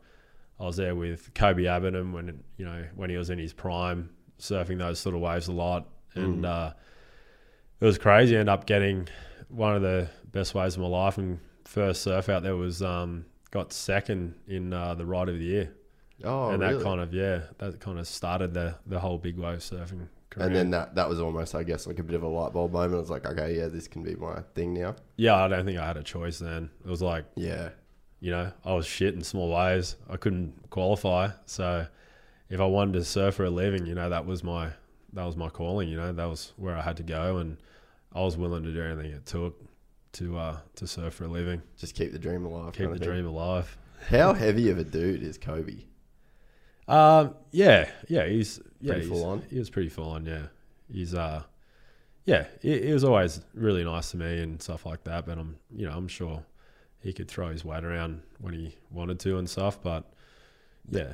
He's I, I think I think the whole image of that got a bit Blown blown, out. out. Yeah. Yeah, I think um, he's probably like an example of what I was talking about of a guy that's just running from demons, and it's like if the wheels fall off while he's doing it, then so be it. Yeah. But that's yeah. obviously from a super outside perspective. You know what I mean? Yeah, exactly. Um, Because he just seems like he's not scared of anything. no, not back like back then. Yeah, he was he was pretty a pretty gnarly dude. Like especially in those sort of waves, you know, like he was considered like the craziest guy in the in those slab waves and Like he had the send button. You just press it whenever you want. Yeah, well, yeah, that's like that whole crew, like Mark Matthews and Koby, and and that whole Sydney crew around the Cape Solander wave. Yeah. um, that's where you know surfing in, in big waves in, in Australia, we were considered you know like slab guys. So slab waves are obviously waves that break on pretty much Nothing. nothing, and uh, it's really unique because nowhere else in the world has waves like that. And um, So is Australia that unique for slabs? Like that you don't Oh, yeah, really find them that where. And what do, what do you think that is? Just the way our coastline is with like that that super deep water to then just like Exactly. those that almost like continental shelf, right? Yeah, exactly. Like a lot of our waves go from, you know, 40, 50 meters deep to like a 12, 15 foot shelf. And, and you know, obviously, Shipsterns, it's, you know, you got the Atlantic, uh, big storms coming in from, you know, way up the top that scoop down and uh, they get some of the biggest swells in the world. And, and the, then all that, you know, All that energy. energy is focusing straight on this small shelf, and the same as you know down south, um, Western Australia, the place called the Right. yeah. You know, that's what uh, you know big wave surfing was when I grew up. Is that we're surfing these waves that were never really surfed. They haven't. They've only been surfed. You know, when I first surfed them for probably you know eight, ten years before that, or not even. You know, and so it was really fresh. Like people just didn't think it was achievable to surf these spots. And you know, I had friends that found that place called the Right, and it was. i- i- It's the biggest, craziest, scariest wave in the world, and yeah, um, so that's the one that you rate as that's the King Kong of slabs. Yeah. yeah, for sure. I mean, it doesn't get any bigger, crazier than that wave, and and so yeah, there was a lot of stuff that we learnt along the way. Uh, way, you know, we didn't have the inflatable vest Yeah. surfing that sort of spot, and you know that's where I had that near drowning, and uh, we're So we're just using deep- wakeboard vest to yeah. try to come right. up. And How then- deep is the right there for you to almost drown? Like it's deep, obviously deep enough to where you'd you'd want a vest. Not Oh, like for sure. Because yeah. what's the depth like compared to Jaws? Because is Jaws deeper? Like it breaks in deeper water? Um, yeah. So before our before our interruption, we were talking about the the right and the way that it breaks, like the water versus Jaws. So you're saying Jaws is Oh, like kind of gradual. Yeah, so the the shelf at Jaws is is gradual, whereas the Right's obviously like it's 40, 50 meters deep, comes in, hits this crazy shallow shelf, which allows the wave just to go square, you know. And um, the thing with it though is that because it goes deep straight after the shelf, um, what I figured out was that when you fall, if you get washed over the back ledge of it, it, Oh. it starts to spin. You get these crazy like turbine things underwater, you know, like Yeah. wild. And so I fell off on a wave and was literally pinned on the shelf. And I pushed up and started running off it because I was like flat and I didn't want to stay on the shelf. So I started running and I literally ran off the back of the ledge. And it was like, felt like base jumping or something. I jumped and it was the worst thing I could have done because when I got off the shelf. So shelf. you jumped off the back. I got dragged off it like put the pressure was pushing down on me and I was I got to my feet. I, I didn't I felt like I didn't want to stay on the shelf for some reason in case there was another one behind it that hit directly And where I was. got smushed onto it pretty much. Yeah, exactly. It just would have been a bad spot to be in. So I just ran off the back of the ledge. I didn't really know where I was. I just knew that I was on a dry shelf. So I just ran and it pushed me off the back. And I felt like I literally just jumped off a cliff. And then I just started getting sucked down into these fucking crazy, like turbine jet things underwater that were just pushing me further down and further down to the point where I knew I was deep because I had to equalize like three times, you know? So what's that, like 30 feet or, It was or no, meters? no, no. Yeah, that's Yeah. like 30 So it's like meters. 10 meters, right? Per Yeah. roughly. Yeah, roughly. Yeah. And so I knew I was deep because I, I can I've got a max dive depth when I go spearing of like I can do 25 all day, but if I go 30, like I'm pretty I can get pretty gassed, you know. Yeah. And I can't stay down there for that long, which is pretty long, um, you know, pretty deep. And uh, and so I knew I was deep when you know I, I had to equalize that many times, and I was already kind of pushed on the bottom of the shelf and that's you know and then we just had these you know jet pilot inflatable things that we used to wear that foam you know they weren't like proper air Yeah. Tag just like, like a wakeboard vest. exactly. And uh, so they didn't really do all that much you know? And so yeah it was gnarly. I got i had to kind of fight my way to get up to the surface or get further towards the surface and get instead of getting spun down because i was under for two waves. And then i just kept grabbing these like these things to try to push myself up So were you the right like close to the ledge? i got pushed off the back of the ledge so i had no idea where i was i'm just Oh, so I- but, so what were you grabbing? So obviously underwater, when you fall off, I keep saying obviously like you should know. Yeah, yeah. I mean, last time yeah. I surfed right, I just fucking nailed every wave. So Um, but yeah, so when you fall off, you try to kind of like direct yourself like you were swimming or doing breaststroke. You if you use your hands, you go in the right direction. yeah. So you can kind of do that underwater when you fall off. You know, you, there's a lot of Oh, water so you're moving. like you're So you're knowing trying where to- north is, so you're trying to just Yeah, I, I kind of knew where the north, surface. yeah. I know where the surface is in that direction because I've got my vest trying to bring me up a bit. I'm trying to go with it and trying Yeah. to fight to get to the surface. yeah, And because I was so deep, I had to do that because it kept like I'd gain sort of momentum coming up, and then if I got it wrong, and or if another surge came over uh, on top of me, it just pull me back down. And Yeah. I'd done that like two, three times, and I literally at, on the third one, I just stopped swimming. I'm like, I'm done. I'm gonna black out, and then finally, I felt like everything started settling down. I knew that there was a break Yeah. in the in, in the in the waves, or you know, because I'd already copped. I fell on probably the second second wave of the set, and I knew there was probably like four waves in the set. I got another one on the head, which was obviously pulling me back down a lot underwater. And then when it started calming off, I knew that I could, you know, by the third time of getting dragged back down, that I could. yeah. You figured I, that I the set was over. that was it. You know, this is my moment to get up. But at that stage, I was already gassed. You know, I was like, shit's getting in the pretty red bad. zone, yeah. So I started swimming up. I got started getting good momentum. Probably done like 15 strokes, like slow, long strokes, which is a lot. And then the body started convulsing bad. Really? Yeah, like really bad to the point where I was like, when your body goes through that, So what exactly is happening there? that's your body.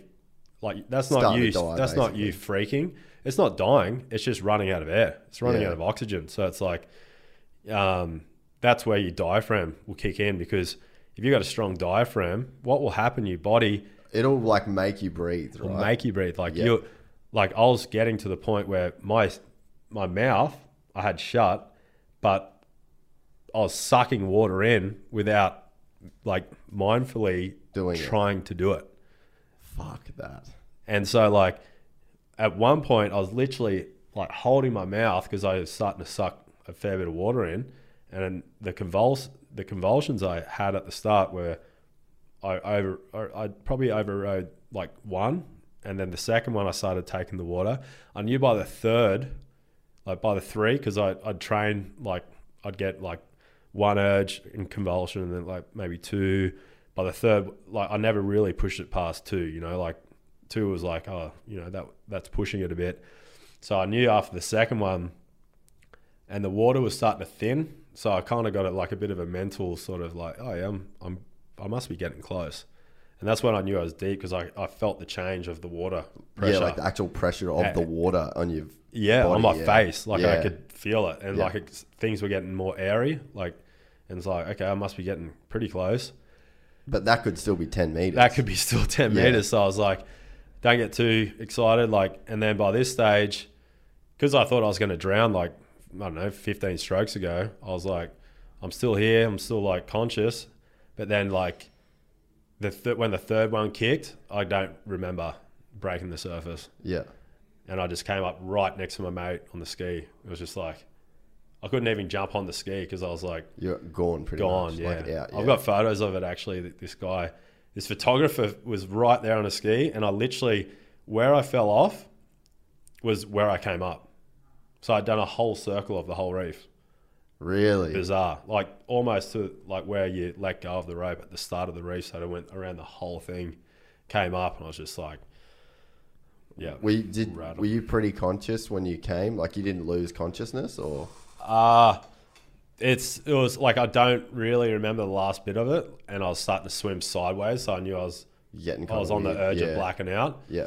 And then when I broke the surface, I just remember like like kind of I knew I was at the surface, but I wasn't coherent. Like I Yeah. couldn't I couldn't do much. Yeah, And you're then- just that that done. and it took me like a you know I don't know four or five breaths to like yeah okay I'm good I can like move. Is it almost like? Um, have you ever been pro- properly put to sleep in jiu-jitsu? Yeah. Is it almost not in class, but I've like my mate just like mates and shit? like yeah. Is it almost like that where you sort of like uh, you, even you're about to tap and then you just go like you just sort of you just drift, but you think you're there, but you're sort of not there.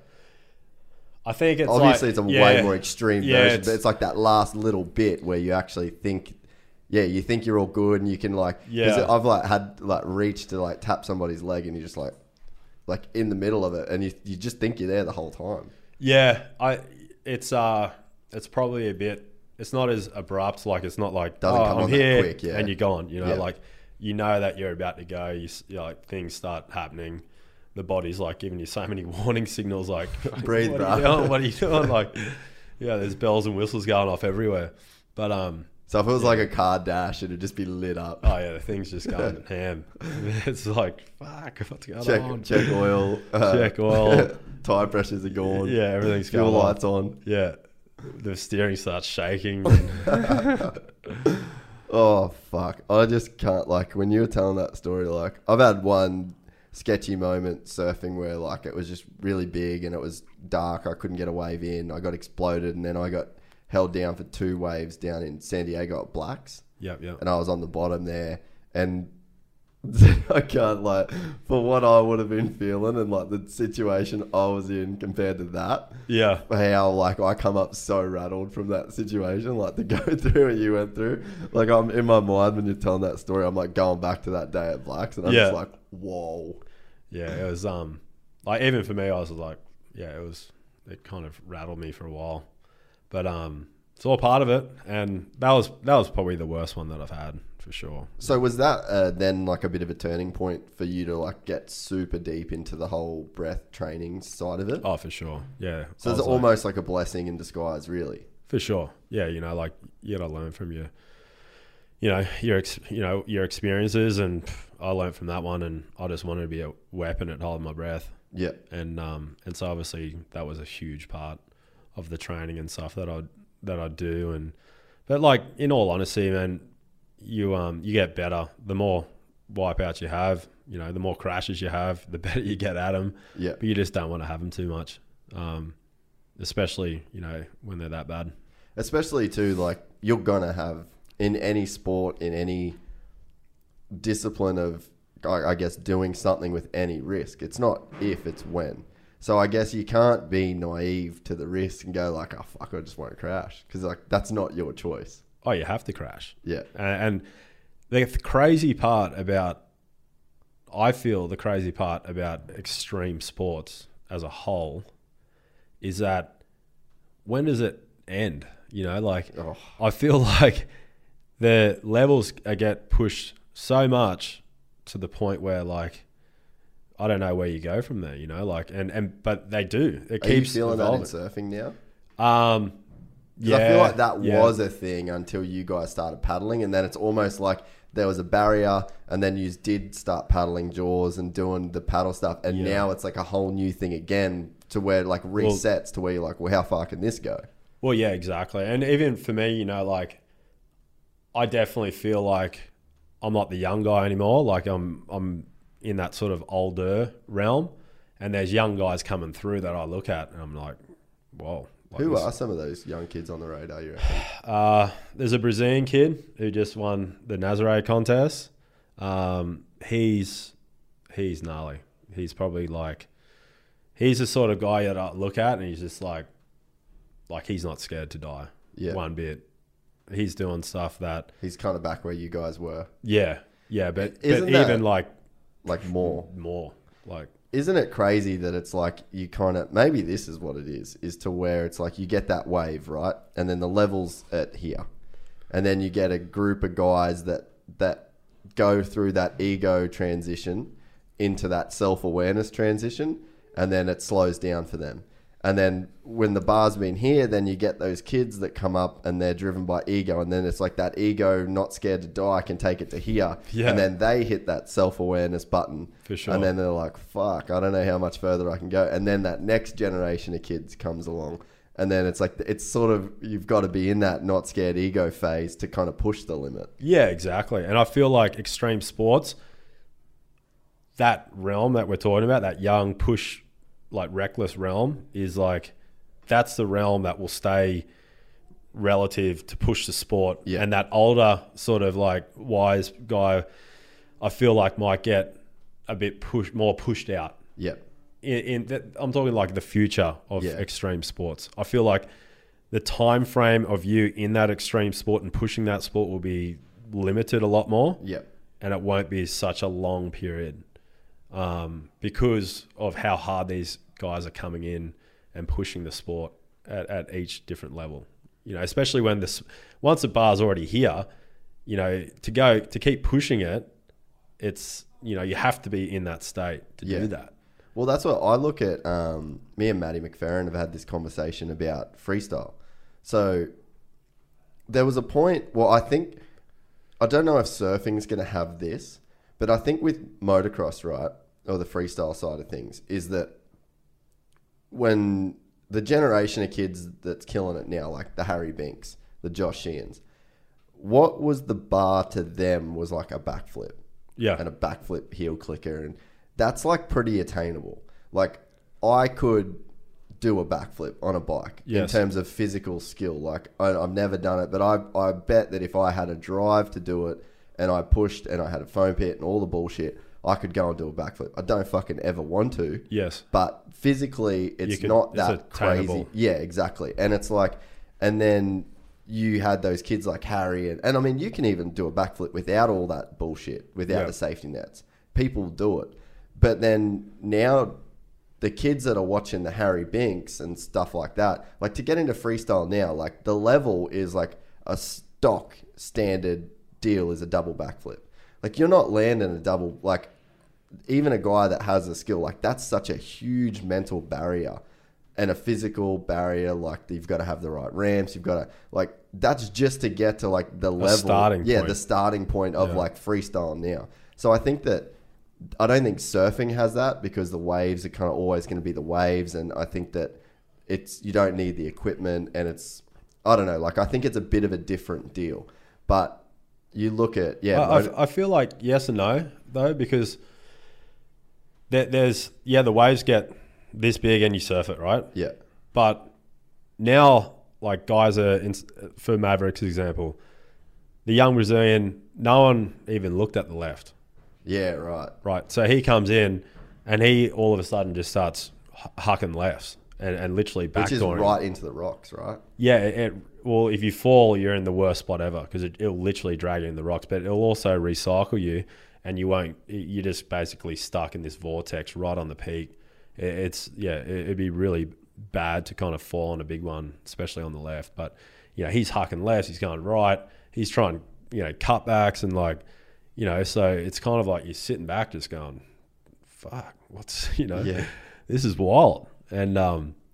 that's even for wild men to say this is wild Yeah, but then like, so where's the next generation? Like the younger guys, they're gonna have to look at that and go, if we're not doing that, then we're gonna feel irrelevant. Yeah. especially because they're in that like probably ego stage. yeah They're like, "W- we're gonna have to do that. You know, if we don't, then we're you know, what are we trying to achieve? A, you Like, can't even get a start. you want to be the best, you know. You don't want to just be like hanging on, going, "Oh yeah, I'm just, just you know, Just able to be out here. yeah, yeah." So like, yeah, it's um, I, f- I feel like they're all pretty relevant, you know, Mm.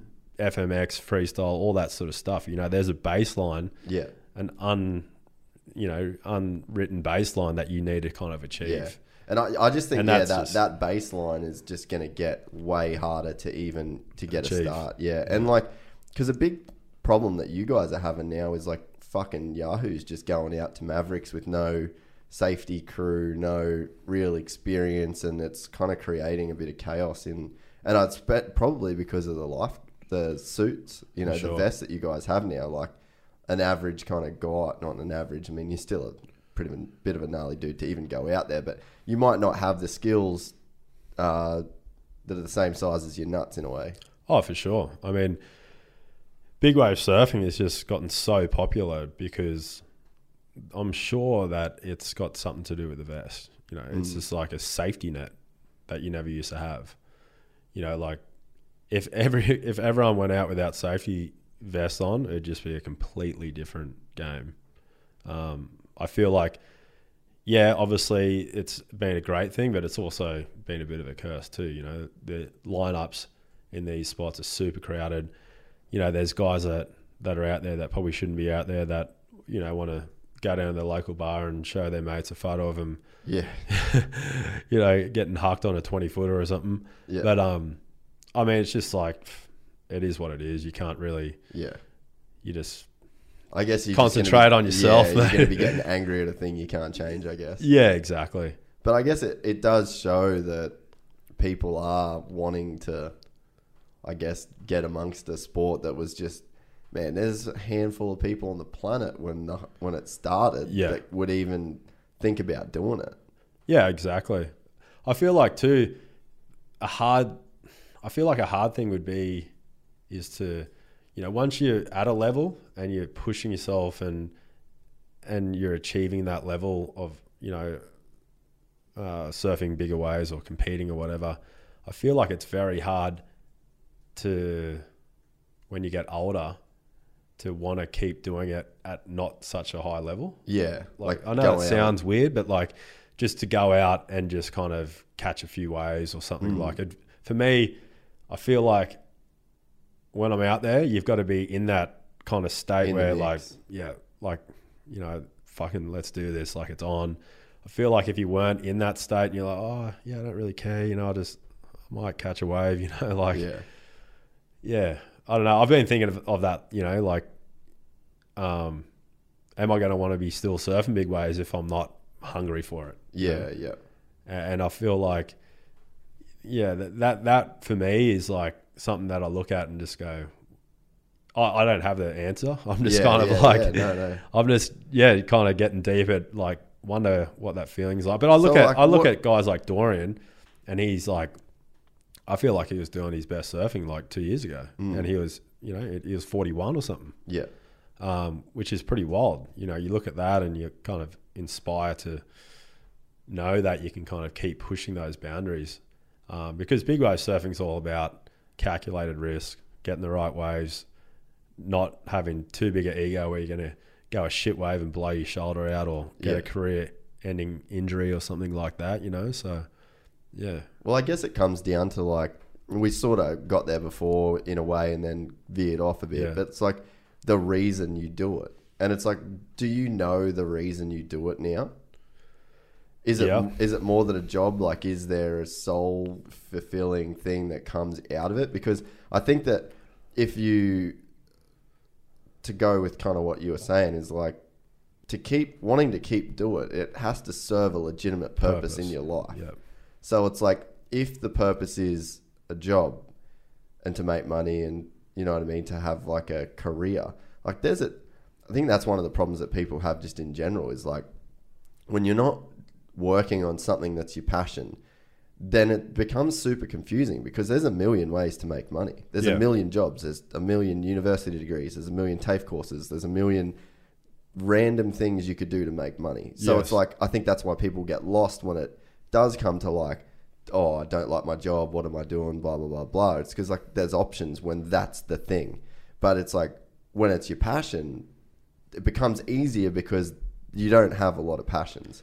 So Yeah. it's like I- you know I- what I mean. What is that? Why do you do this?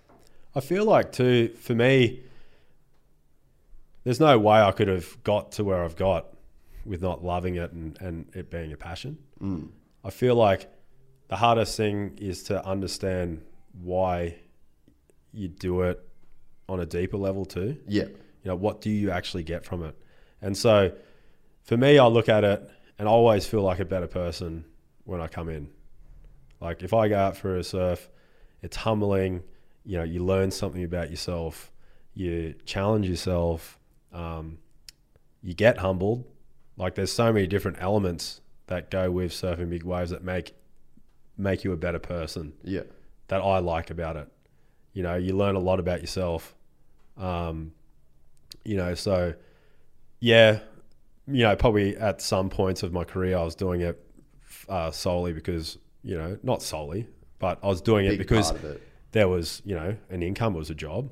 Um, you know, I liked it. Um, I was good at. Uh, I felt like I was quite good at it, which is a good feeling Yeah, but it you've got to search sometimes of why you do it, and especially you know at points in your career when you get tested, where you know either sponsorships leave you or you've got to grind it out for a bit, or you know just you, you have a bad wipeout and it really fucking rattles you.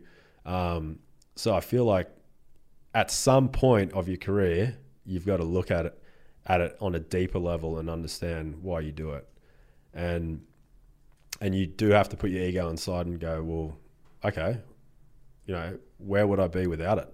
yeah, true. And so there has for sure been moments where I've had to do a fair bit of soul searching and go, why do I do this? What do I get from it? You know, how's it affected me to this date? And, you know, realistically, you, I am who I am because of it. You Yeah. know, like I feel like, you know, without doing that, I, I wouldn't be who I am, you know? Yeah, and then I think though, do you have to get to the point where it's like, I wouldn't be who I am without this, but I'm not just this. Yes. Yeah, exactly. Yeah. Like not Because that's why I think it's hard for people to retire. Because or when they do retire, it's a safety net lost. to keep going back to it. Yeah. because it's like they haven't really established that relationship with themselves if that wasn't if surfing wasn't there or if motocross wasn't there. Like Ryan Dungey, man, like he he was on the podcast and like like trying to push like, dude, what's next? And he's like he legitimately didn't know.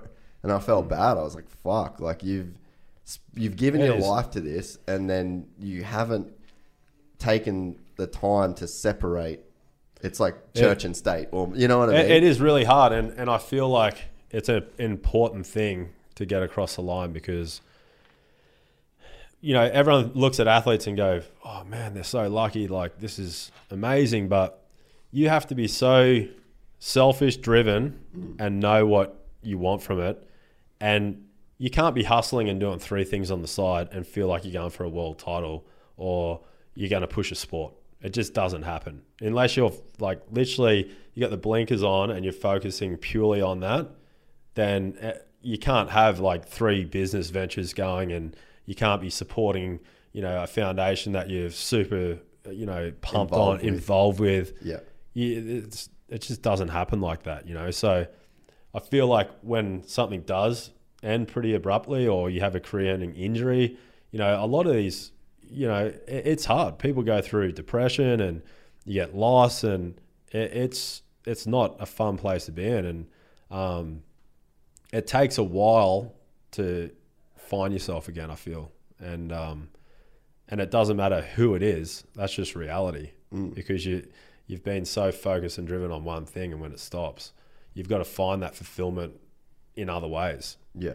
and um, and it doesn't happen overnight, and you can't do that if you're at a, if you're a high level athlete. You can't just go, oh yeah, that's stopped, and now I've just drifted into this, and it just fills every single void that I want, and Yeah. it's all good. Like it's just like Well, I, it was crazy. I was watching. Um, do you ever do you ever get like you get in the NFL or anything like that? Not the NFL, no, no. I, I mean, I went to a Chargers and Raiders game. That would have been pretty sick. It was it was interesting. Yeah. where, where was it? Oakland or San Diego? No, I was in San Diego. Yeah, and, Oakland um, fans are fucking out there. mate. It was it was funny. Like I was pretty hungover, and we were sitting on the wrong side of the stadium. Because San Diego's the a good town to be keen for a drink. There's a lot going on. Oh, there was heaps going on. Yeah. And we had way too much to drink the night before. We got tickets. We, we were there. We're sitting on the wrong side of the stadium. It was just baking hot. And we're right in the middle of these Raiders fans. and I was with a friend that was kind of like a little bit trendy, you know, like, yeah, and, yeah, and they're not that sort of crowd. yeah. And we're just like in the middle of these kind of He's wearing, gangster bla- ra- he's wearing a blazer and a fucking scarf. yeah, not that trendy, but like you know what I mean. We kind Yeah. of stuck out, and uh, and the Raiders fans were kind of. I, I feel like, yeah, and so the Raiders fans were just diehards, you know, but they were really bad. yeah. I don't even think they got a score on the board. Oh yeah, that They and were they'd be really, pissed. they were pissed, and there was like, I remember going to the food line or something like that, and there was like a fight that broke out with Chargers fans and Raiders fans, and I was hungover. I'm like, what the fuck is this all about? You know, and the game was really slow. I didn't realize that they had a Oh, lot of so stop, much off time, a lot of off time, you know, and so I was just like. Yeah, I, I never really got into it just because I didn't know the game that well either. Yeah, So- you've, you've definitely like yeah. There's an understanding that has to go with it because there's not a lot of actual like snap time. You know what I mean? No. But um, it was funny. Like why I brought it up. There's uh they do, dude. You should watch a couple of them. It's called A Football Life, Yep. and there's a ton of them on um just on YouTube. So I'll just watch them every now and again. And um, this dude Cris Carter, he's a Hall of Famer, and um, he was saying like in this thing where he retired, and he's like, "Well, you just got to know that once you leave the NFL, your life will never be that good again." yeah, exactly. Like, he's, yeah, he, and he it- knew that. Yeah, and it was so blunt to where he was saying like, he's like, "Man, people don't want to hear it, but that's the top." Yeah. He's like, that's as good as it's ever gonna get. He's Yeah, like, and if- your life can never be better than when you've got the touchdown record of the NFL. He's like, that's the best it can be.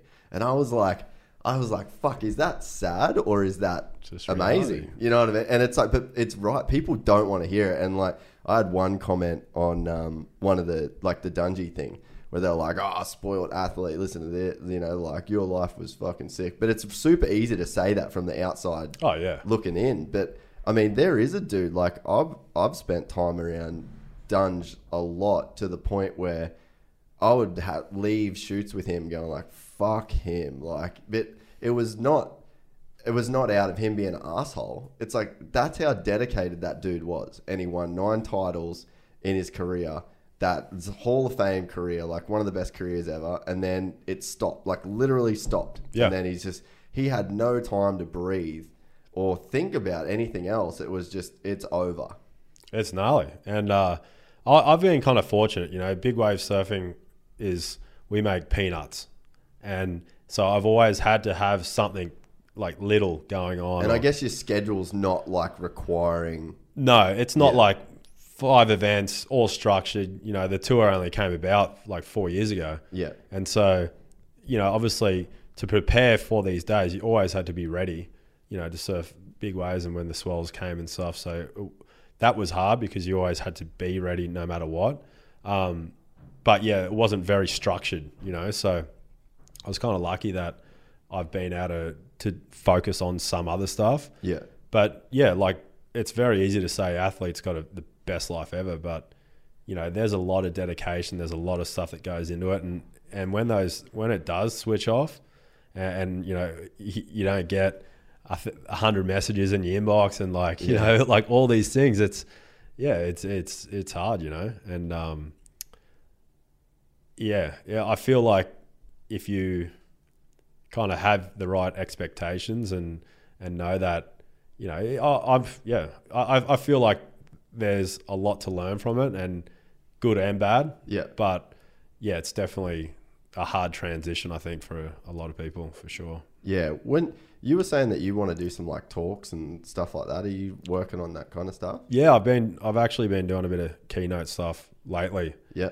it's fun. It, it actually gives me the same buzz as, as you know, getting ready to, to go, you know, surf big waves because it's so foreign to me, you know. Yeah. Um, I've never been, Again, it's that uncomfortable. it's uncomfortable for sure. Yeah. And just knowing that you can screw it up, you know, knowing that you're speaking to people that are really intelligent and they're going to pick up on any, any sort of little screw up that you do.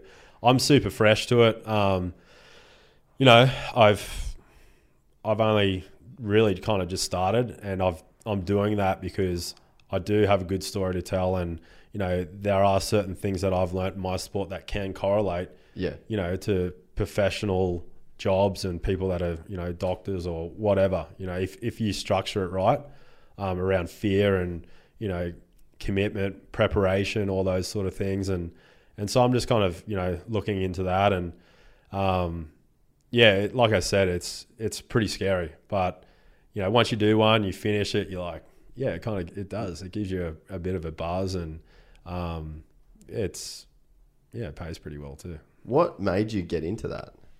Uh, Because I guess there's always got to be like a spark, you know what I mean, for an idea to be like, you know, what, fucking, I could do that. well, Mark Mathews does it. Ah, He's a good righto. friend of mine, and Yeah. you know he, He's um, living here now, eh? Yeah, he is. Yeah. yeah.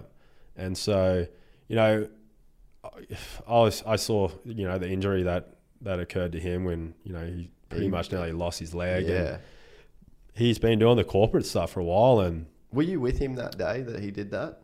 I was I was about to go on the trip. Like I just cancelled, um, Yeah, right. like two days before it, and it was a Red Bull shoot.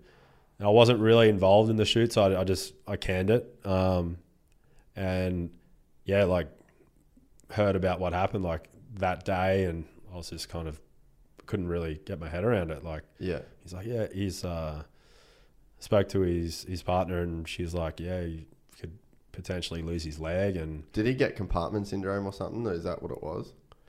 Uh, what, what, what, why did he almost lose his leg? the whole capsule spun 180 degrees and ruptured a, an artery, got internal bleeding, and um, tore everything off the bone. And yeah, literally had to get Medivac to the, the hospital for, from what I believe. And yeah, literally had an open wound because they couldn't obviously stitch it up Yeah. from the pressure. And yeah, it was gnarly. Like, and, and to see obviously someone that I, I surf with regularly, you know, in big ways and And heavy you know his skill level and you know Yeah. his preparation. Well, and just to see the sort of wave that it happened on was like was pretty minor compared to what we have surfed together, and you know to see that, you know, I'm like, geez, man, I've got to kind of like focus on something else a little bit more Mm. um, to to to make sure that there is some sort of safety net there, and then obviously to see, you know, what he gets from the the corporate speaking, and you know, we've both got obviously our own stories to Yeah. tell, and and so I'm I'm kind of focusing a bit on that as as well, and um, yeah, I, I don't know, it's it's like I said, it's still pretty fresh, but Yeah. I'll see where it goes, and if I keep enjoying it, I'll keep doing it, but if it's not a passion, then I'll be over it. And what sort of stuff are you kind of talking about? Is it mainly that It's I guess overcoming fear and It's preparation, fear, and also overcoming adversity. Yeah. You know, certain things that happen um, in my career and, and still are happening and, and, you know, how I kind of changed it and, and got over mental barriers and hurdles and stuff like that.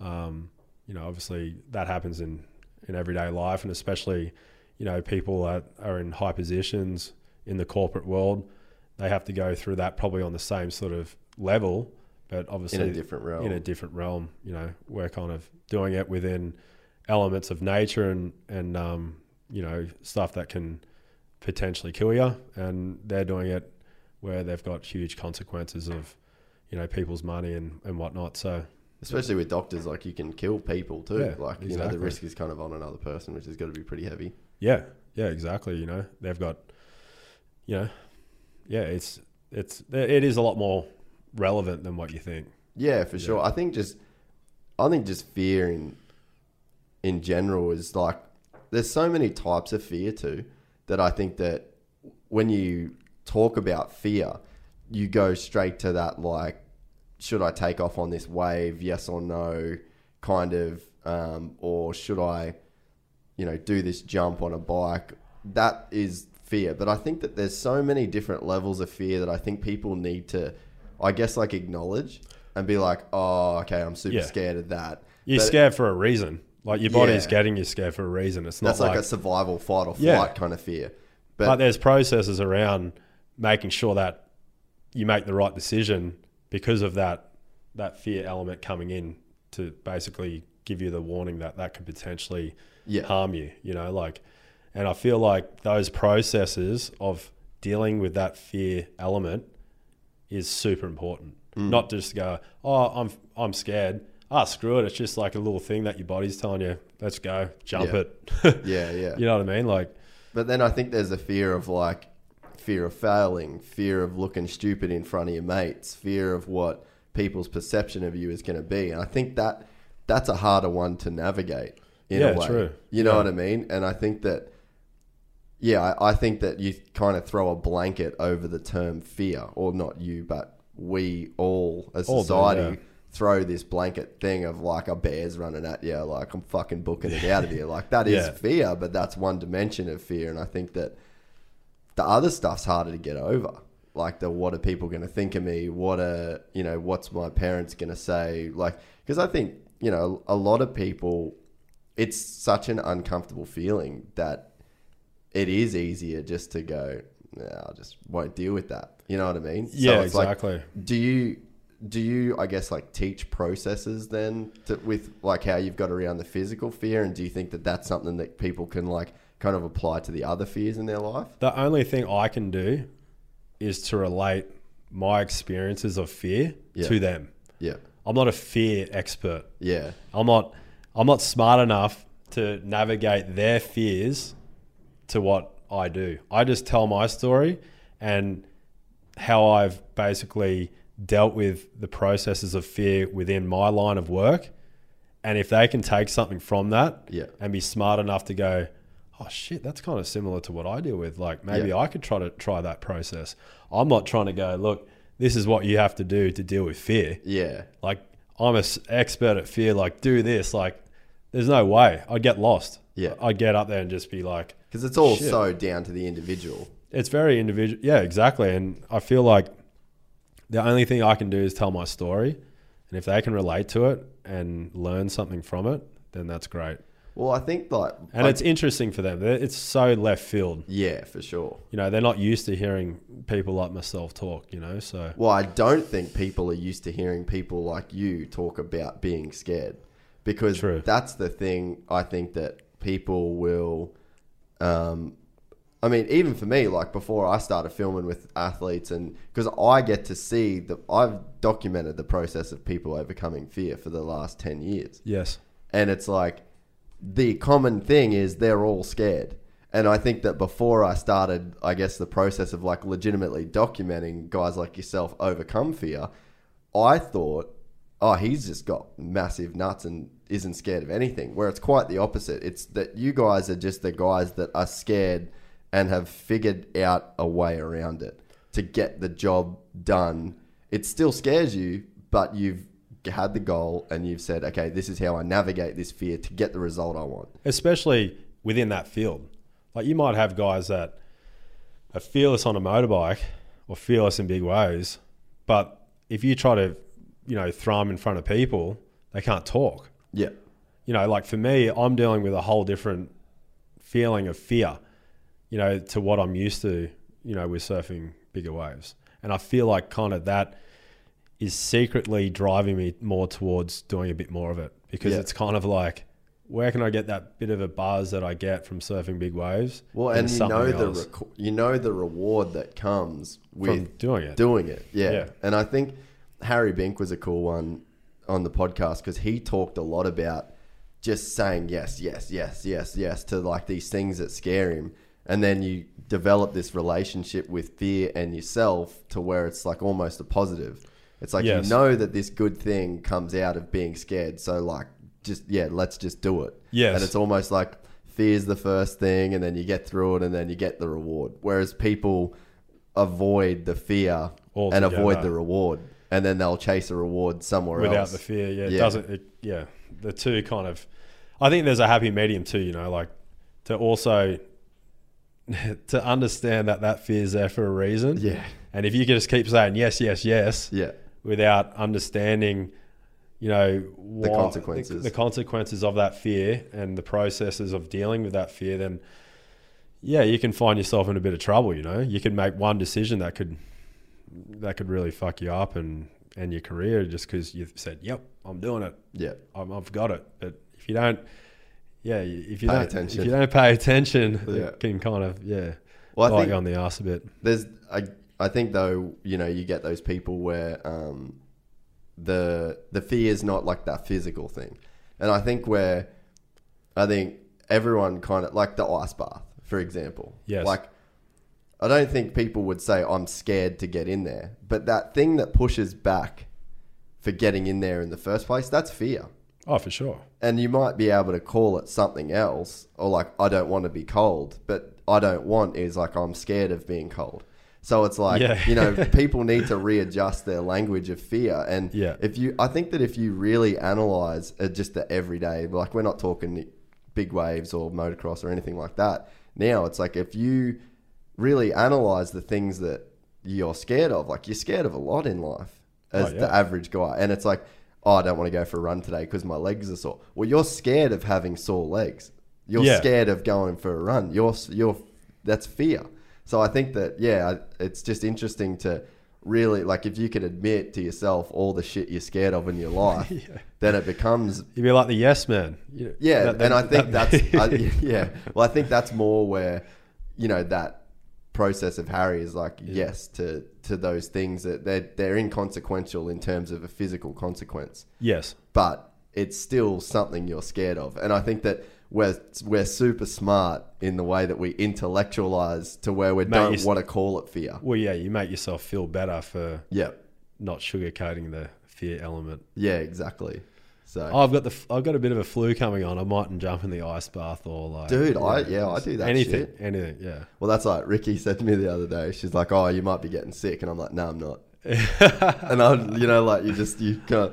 Well, I think once you can, it's powerful once you start playing games with yourself Oh, for sure. and turning that shit. Because I, man, it's so easy to succumb and just, you know, be the little sausage dog that rolls on his belly and it's just like, nah, it's all good. Like the full submission roll. Yeah. But it's like if you can, yeah, turn it into a game and like really fuck with yourself and see if you can again for the inconsequential stuff that Yes. you're scared of. Because I'm not saying go surf big waves because you're a pussy. I'm saying, Yeah. you know what I mean. Like start, stop rationalizing the, Everything. the little shit because that is fear hidden in your Agenda. intellect in a way. Yeah, yeah. Because it's like we're smart, man. We're smart enough to say exactly. Oh no, I got the flu. I better not. Yeah. That's You're like- smart enough to sugarcoat Yeah.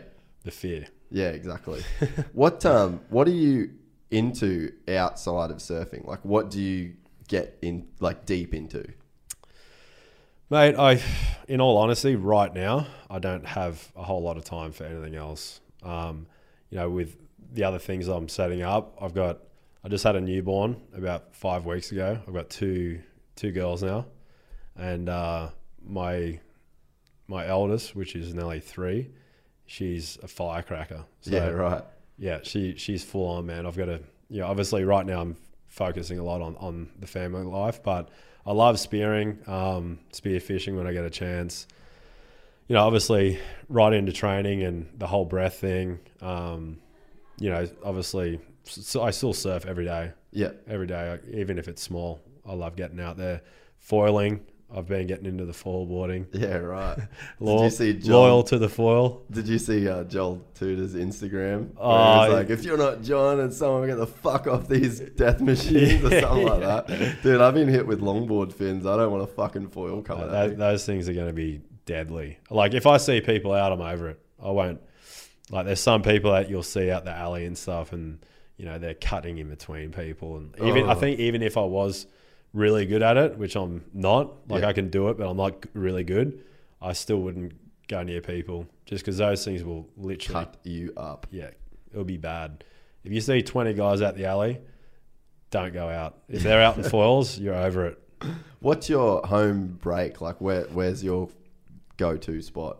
Well, I I live down just south of the border. I Yeah. bought some property down there, and the Goldie got a bit too much, so I, I'm close, but I'm not too close. Yeah, yeah, arm's length. yeah, So where do you go out? Like, Uh, I oh, I guess you've got a little bit of coastline. yeah. There's so much coastline down there that I kind of just check, so like you know, like along the Tweed coast and Yeah. wherever's good, kind of get away. But always, I mean, if the banks are good at, if, there, if there's a swell running, I'll surf Kirra or you Yeah. know the points here. Uh, You got a crazy one that last swell, um, or was it the swell before? Maybe the swell swell before. Yeah, because yeah. the comp was the comp kind of killed the last swell, right? Yeah, I was But- working at the comp, Yeah, so ah, I was right. doing the ski stuff there. Yeah. So I was kind of watching a lot of good waves, which was Does that piss you off a bit? ah, it was all right. I've you You've know, got some before, I guess. yeah, But yeah, there was one I, I saw on video of the Kirra. I guess yeah, it must have been the, the swell four. I think it was just fucking Yeah. running, and you're just pulling in, pulling it. And yeah, I think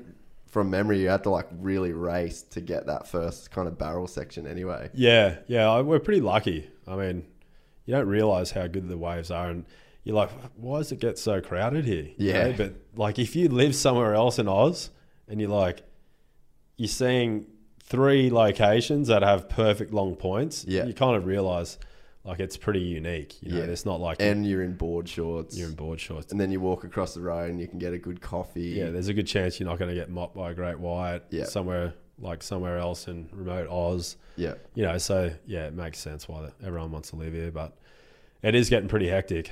yeah. It's like, yeah, especially when yeah, the older you get, you're kind of like, fuck, I'm kind of over this crowd. yeah. Like I won't surf there unless it's really its good. Thing, yeah. Yeah. And then I guess the herd kind of thins out a little bit anyway. yeah, a little bit. Yeah, it's still pretty hectic. What um, what made you get into the UFC stuff so much? Because you're pretty into it, eh? Yeah, yeah, I know. I like I like it. Um, Did you watch yesterday? I missed it. Yeah, I, I didn't get to see it. Oh yeah, it was pretty good. How did he? I heard it was a lot closer than. Um, Oh, like my take on it is, um, so that Al Iaquinta dude's like a really good wrestler, oh, for sure. And I Wrestles think bears and shit. no, that's Khabib. Oh, oh, yeah, Khabib. yeah, yeah, Yeah, yeah, But he, the guy he was facing was also like a really good wrestler. Oh, he's a black belt, isn't he? Um, No, I just think he's a old school. Like he was a college, like a really good college wrestler. we're talking about the uh, the um, Khabib fight. Yeah, Khabib versus Al Iaquinta. Yeah, yeah. So he's not he's not like a jiu-jitsu dude or anything, but he's a um. Well, he fought the Hawaiian though, right? Uh, No, no, no. Oh, so you didn't know that? So, um, they wouldn't let Max fight. Why? Because he he had like ten pounds to cut in a day, and they were saying like so they didn't fight in the end. no. So he fought this dude Al Iaquinta. Okay, I'm like, have you got it wrong? Like, Nah, like, did you watch nah. the fight? No, no. Yeah. Right. So last minute, yeah. So they they just said it was It two- literally must have been last minute. Yeah, yeah, yeah. It was day like the day of the weigh-ins. So he, like, he couldn't even get down to that Nah. heavier weight. No, so uh, yeah, because he walks around at like 180, 175 pounds. So he had like 30 pounds to cut. So within that. well, Because I remember, days. I remember in the press conference, I was like, you know, how are you going to cut this weight within six days? And he's just like, he Yeah, just got brushed it off Yeah, like yeah. it was nothing. I'm like, how like he must weigh he must walk around like Yeah, he's super heavy. heavy. Yeah, well, he's a tall, yeah, Yeah. tall dude. So that happened, and then Al Iaquinta, who was also on the card, but then it all just got shuffled around because they dropped three fights because of the whole Conor thing, and um, he went off his head, didn't he?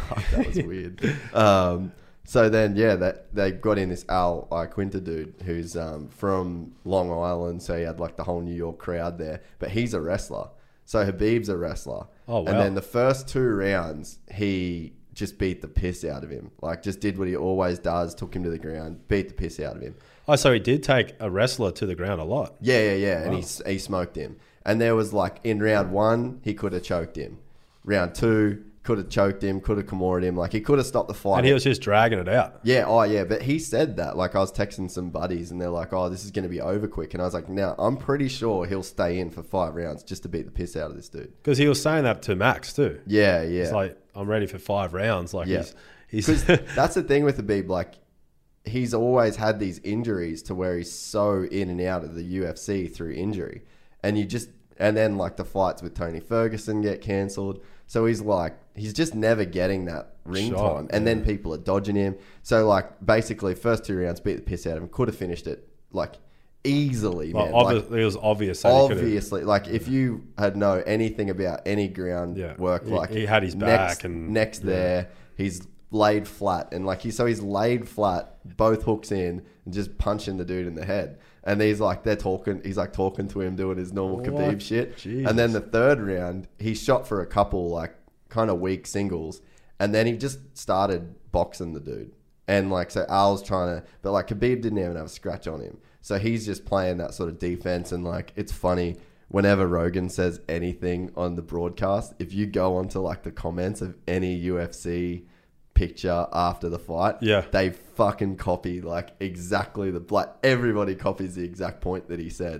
And so Joe was making a thing where he was like going back with his chin up. He's like man if, you know that chin he's exposing his chin blah blah blah. But like like I was saying to my mates texting after the fight I was like if you don't feel like you're in danger then like what are you going to defend? You know what I mean? Like if Yeah, you yeah. literally feel like this guy cannot do anything to you then yeah you kind of can what get round? reckless. What round was that though? Like third Yeah. So he probably, yeah, he So he probably went- wasn't doing that the first two rounds. No, exactly. It So- only takes one little tag on your chin and you you're done. You know, especially with those gloves. It's like Yeah, that can someone put can you get pretty lucky. Well, but by the third, I mean, he's probably figured him out that he's Yeah, he just- wasn't there. and the shots weren't even landing. Yeah. And like he was moving back, but then like you'd see, oh, Al just threw a couple bombs, but it was just all like overhand rights, and Yeah, he's, he's just, just- doing the shoulder roll. Yeah. and um, so then yeah, three and four, he just stood up and like that. But that that Al Iaquinta dude like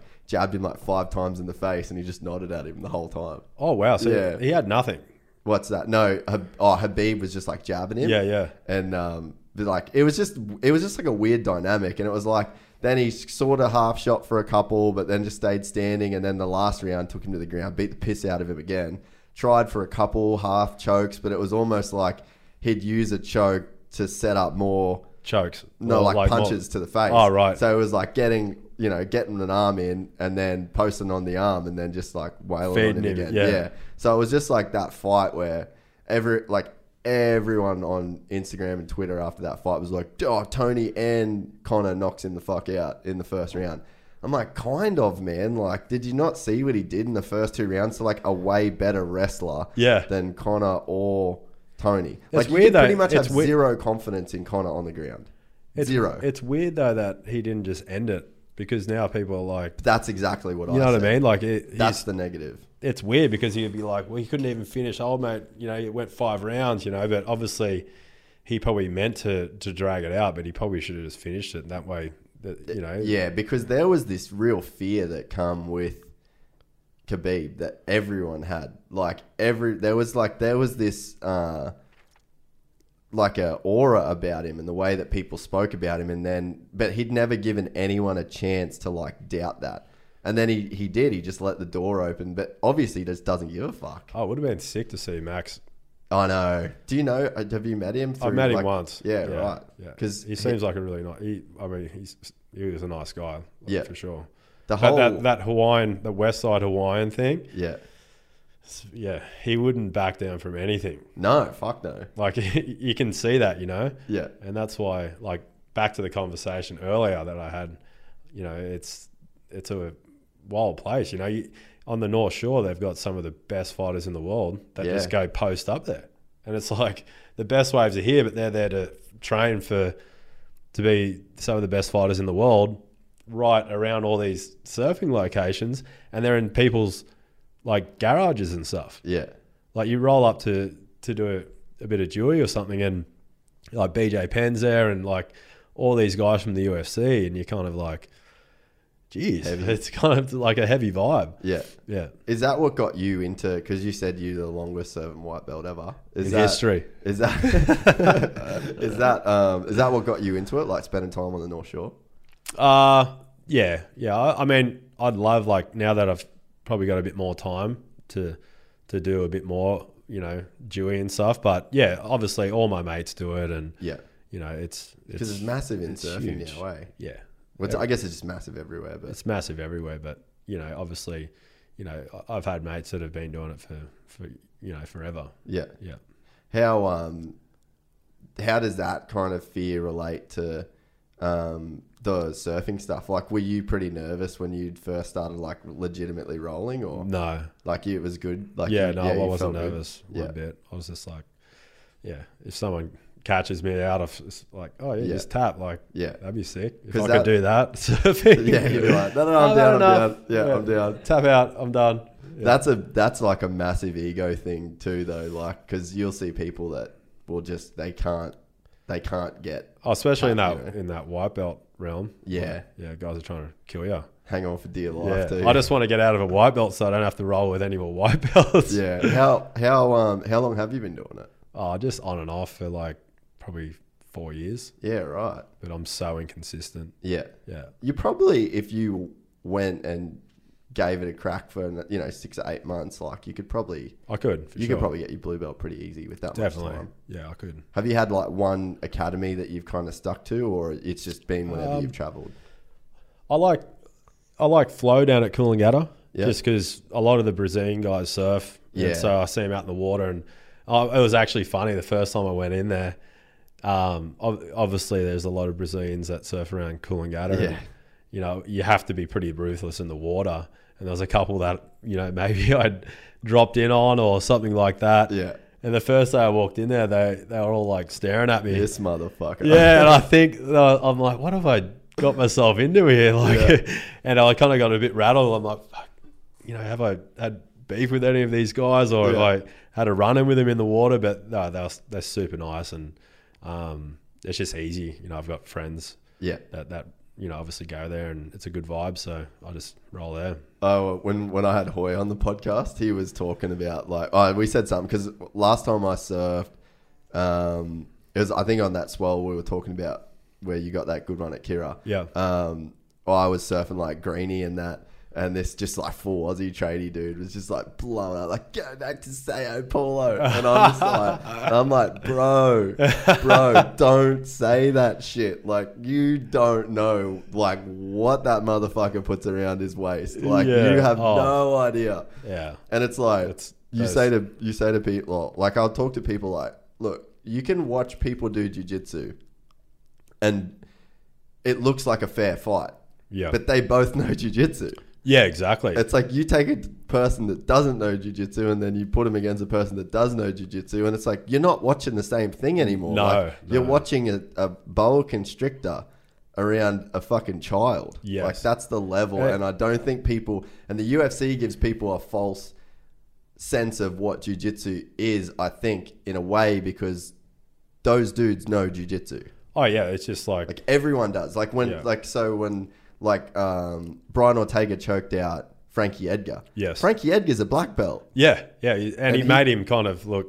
Oh, he didn't choke him out. Sorry, um, Cub Swanson is what I meant to say. Oh right, yes, But yeah, you, yeah, I know makes what him- you're saying. Yeah, it makes him look like.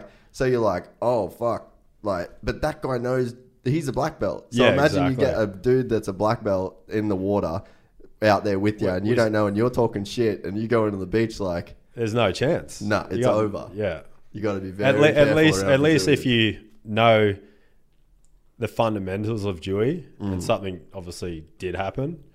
You know, if someone's badass at Dewey, to get up and like at Yeah. least posture up and, And and, try to get to your feet. Or, But I feel Just- like yeah. I feel like if you got in a situation where you got in like a fight with a dude that knows jujitsu and you kind of know jujitsu, I feel like it'd just turn into a match. And if he caught you, he'd just let you go.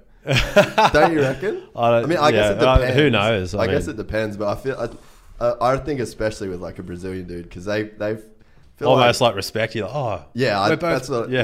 I think like if he's like, "Oh, hip escape," okay, Yeah. fair enough, fair enough, and they'd be like, maybe you just go like, "No, no, no, no, I'm done," and he'd probably let you. Go. Or if he was real pissed and he was the black belt, you'd just be waking Asleep. up. Yeah. Oh shit. yeah, because you just wake up and you're like, "What the fuck?" But that would be an easy way out. I think I'd, For I'd, sure. I'd like to get choked out. In like if you went, if someone called you out on the beach and then they just were crazy at stand up or Muay Thai, they just kicked your leg out and just started punishing you. I'd way prefer to get choked out by a black belt. Yeah, least it shows a little bit of mercy. Yeah. but yeah, I always see like, yeah, you're right. There's so many down in like Cooley and that whole that whole stretch of. That's beach, why it was mate. funny when I walked in there. I'm like, oh, how shit, what have I done? am I cut up? oh, Oh. that was super cool. Yeah, it's um, yeah, you just don't don't want to fuck with Brazilian surfing You just don't want to deal with. You just don't want to fight. in general. Not in general. yeah, that's true. Um, so have you trained on like the North Shore? So you've like trained in BJ Penn's gym and stuff like that. No, no, no. I, I've just done. I've yeah. Usually when I'm in Hawaii, I'm there to surf. You know, Yeah, I don't really care too much about, you know, going to Dewey. Like, my, my focus is just to surf, and yeah, generally when I go, the waves are always good. You know, and because I'm not used to rolling all the time, you know, like I pull up sore yeah. for a couple of days, and I'm like, oh, was it really worth it? I just missed out on really good ways because I rolled for too long or something like that. So, you know, I, I'd I'd rolled at um, Sunset Jiu Jitsu a few times, and yeah, it's I kind of I'm more I'd be more inclined to want to you know roll when I'm at home because Yeah, when you got the bit of downtime. yeah, and the waves I'm not really worried if I miss a yeah, day at snapper at two foot. Yeah, exactly. yeah, not stressing too hard. Yeah, exactly. How long? Um, how long till the podcast is going on your end? Um, I've ordered the equipment, so Ooh. yeah, it was a big step. Yeah, It was a massive step actually. it's not that cheap e- either, is It's it? not cheap, no. And I was like, that fear thing again. Yeah, Like, true. I Eh? wonder if it's shit. What am I going to do? I'm going to have all this equipment, and so it was a pretty big step. And um, yeah, I'm just going to, you know, if it goes shit, maybe I might just have to offload some equipment. Nah, you'll be right. yeah. What have you got like a name for it and shit? Uh, I've got um yeah I've got a few up in the air, but nothing in concrete yet. I, I just want to I want to try to get like five under my belt Yeah, and just purely just roll, and then you know obviously get some good conversations going with some friends. Um, you know, like I'd love to do one with Mick now that he's actually retired. Um, you know, maybe you know do one with Kelly, just because you know I've got access to those guys and yeah, you know, so just just try to get some of those out of the way and and see where it goes, and you know, hopefully I'm enjoying it and stuff, and you know, it's it's easy. I mean, Yeah, realistically, you're just having a chat to a mate, yeah, and um and it's fun, you know. So that's um definitely not trying to break any records or like be the next Joe Rogan, but yeah, just just something to do. you'll get like you'll definitely get um i guess what we were saying like you got to find the reason why and i definitely had that thing where i was like because it it is a weird situation and you're used to being on camera and like performing and in, in a different realm but i for me was like man i've been deleting my voice out of interviews for 10 years Have you have you um have you done a podcast that you thought was going to go well and it was just really hard? Like a person, you don't have to obviously mention names, No, but like- like, my fear is like to to do a podcast with someone that I think is going to be really good, Yeah. and I have no connection, and the podcast just turns of shit it just doesn't. well, know? I think that it's just like, and what we were kind of saying before is like, I've kind of thought like, oh, should I try and know a lot about a person? Because like, I think there's been times where, like, you've got a guest on, and the your audience kind of expects you to ask certain things. Yes. Like like so with me, I'll probably leave here and then a full Ryan Hipwood fan's gonna go like, Oh, you should have asked him about that time he wiped out here or Yes. he got this crazy and I'm like, Well fuck, I didn't really know about that. And it's like I think that you can get into a a spot where I it's just questions. You yeah, just, like, I can go either way. Where Yeah. it's like, am I trying to?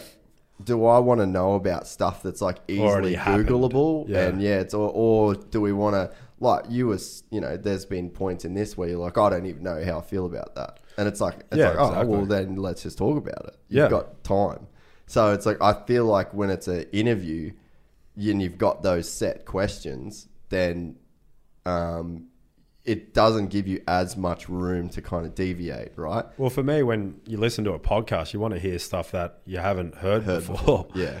You know what I mean? You don't want to hear the same set questions, you Yeah. know? And I feel like if you if I'm doing a podcast with someone, I want to I want them to be into it so it's not the same stuff they've been asked, asked a thousand time. times. Yeah, yeah. That's You know, definitely so- the the thing that I guess you run with athletes. But I guess like yeah, I kind of run on the thinking of, and especially at the start, it was people I knew really well. Yeah. So I kind of knew the questions that'd be asked, and and I think that if it's with athletes, I've got a pretty good idea of what people get asked because I've been the dude doing the asking. asking before. Um, but yeah, so I guess like that's the only thing. Like I've never really had one that didn't go well, or I was like, oh, that was awkward. I couldn't get a connection. But I think that um, you've just got to realize people are different, and, it's and like adapt a bit to yeah, yeah. So like, well, perfect example, Courtney Atkinson. I've, that dude's a legend. Like he's an Olympian, Yes. like Red Bull triathlete. Like the dude's a G. He's been to these crazy places, but there's a in, there's an intensity with him. Like he's an intense guy. He thinks intense. He talks intense. Like, Yes. And then you've got to kind of like ramp your shit up. yeah, and I, I didn't. I was like, "Fuck, Courtney's bringing the heat," you know. But then with me and you, you're like super laid back. Yeah. So it's like you can almost you almost slow down. So I think it's just, I guess expectation breeds some kind of letdown. It's like if you don't have an expectation, You want me to speed shit up for you, mate? but you know what I mean. So it's like, but I Yeah. didn't have an expectation. Yeah, With- so it's like you just get in, you just fucking do it. But I think I don't know. There's pros and cons to to doing it that way of like not doing any research because there's probably some yeah like some guy that knows your career that's like fuck you didn't even ask me about the best thing ever. Yeah. And I'm like well I don't know. And then like I don't know maybe it's like well you didn't bring that up maybe that's not your best thing ever.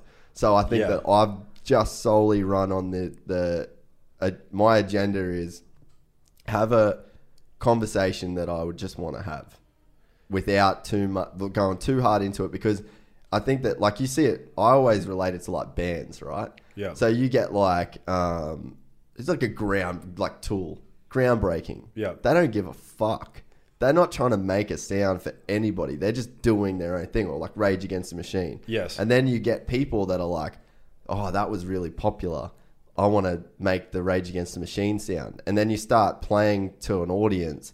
And then the problem is like when Maddie Mac, um, the problem is when there's like the, there's a really wide range of subjectivity there. People move on, trends change, people's change. So I think that, yeah, any, anytime you start reading too far into like what the masses might think, then you're sort of playing catch up. Yeah, like you can never really be on trend if that makes sense. yeah, you're always chasing your tail Yeah. a little bit. So I think that's been my thing with this is like sometimes maybe I don't ask the right questions that I should have, but I'm just asking the questions and like take it or leave it almost because it's it and it, I don't know like I don't want it to sound douchey, but it's like you you just can't Well, it's please. it's your it's your podcast. That's So true. It's mine.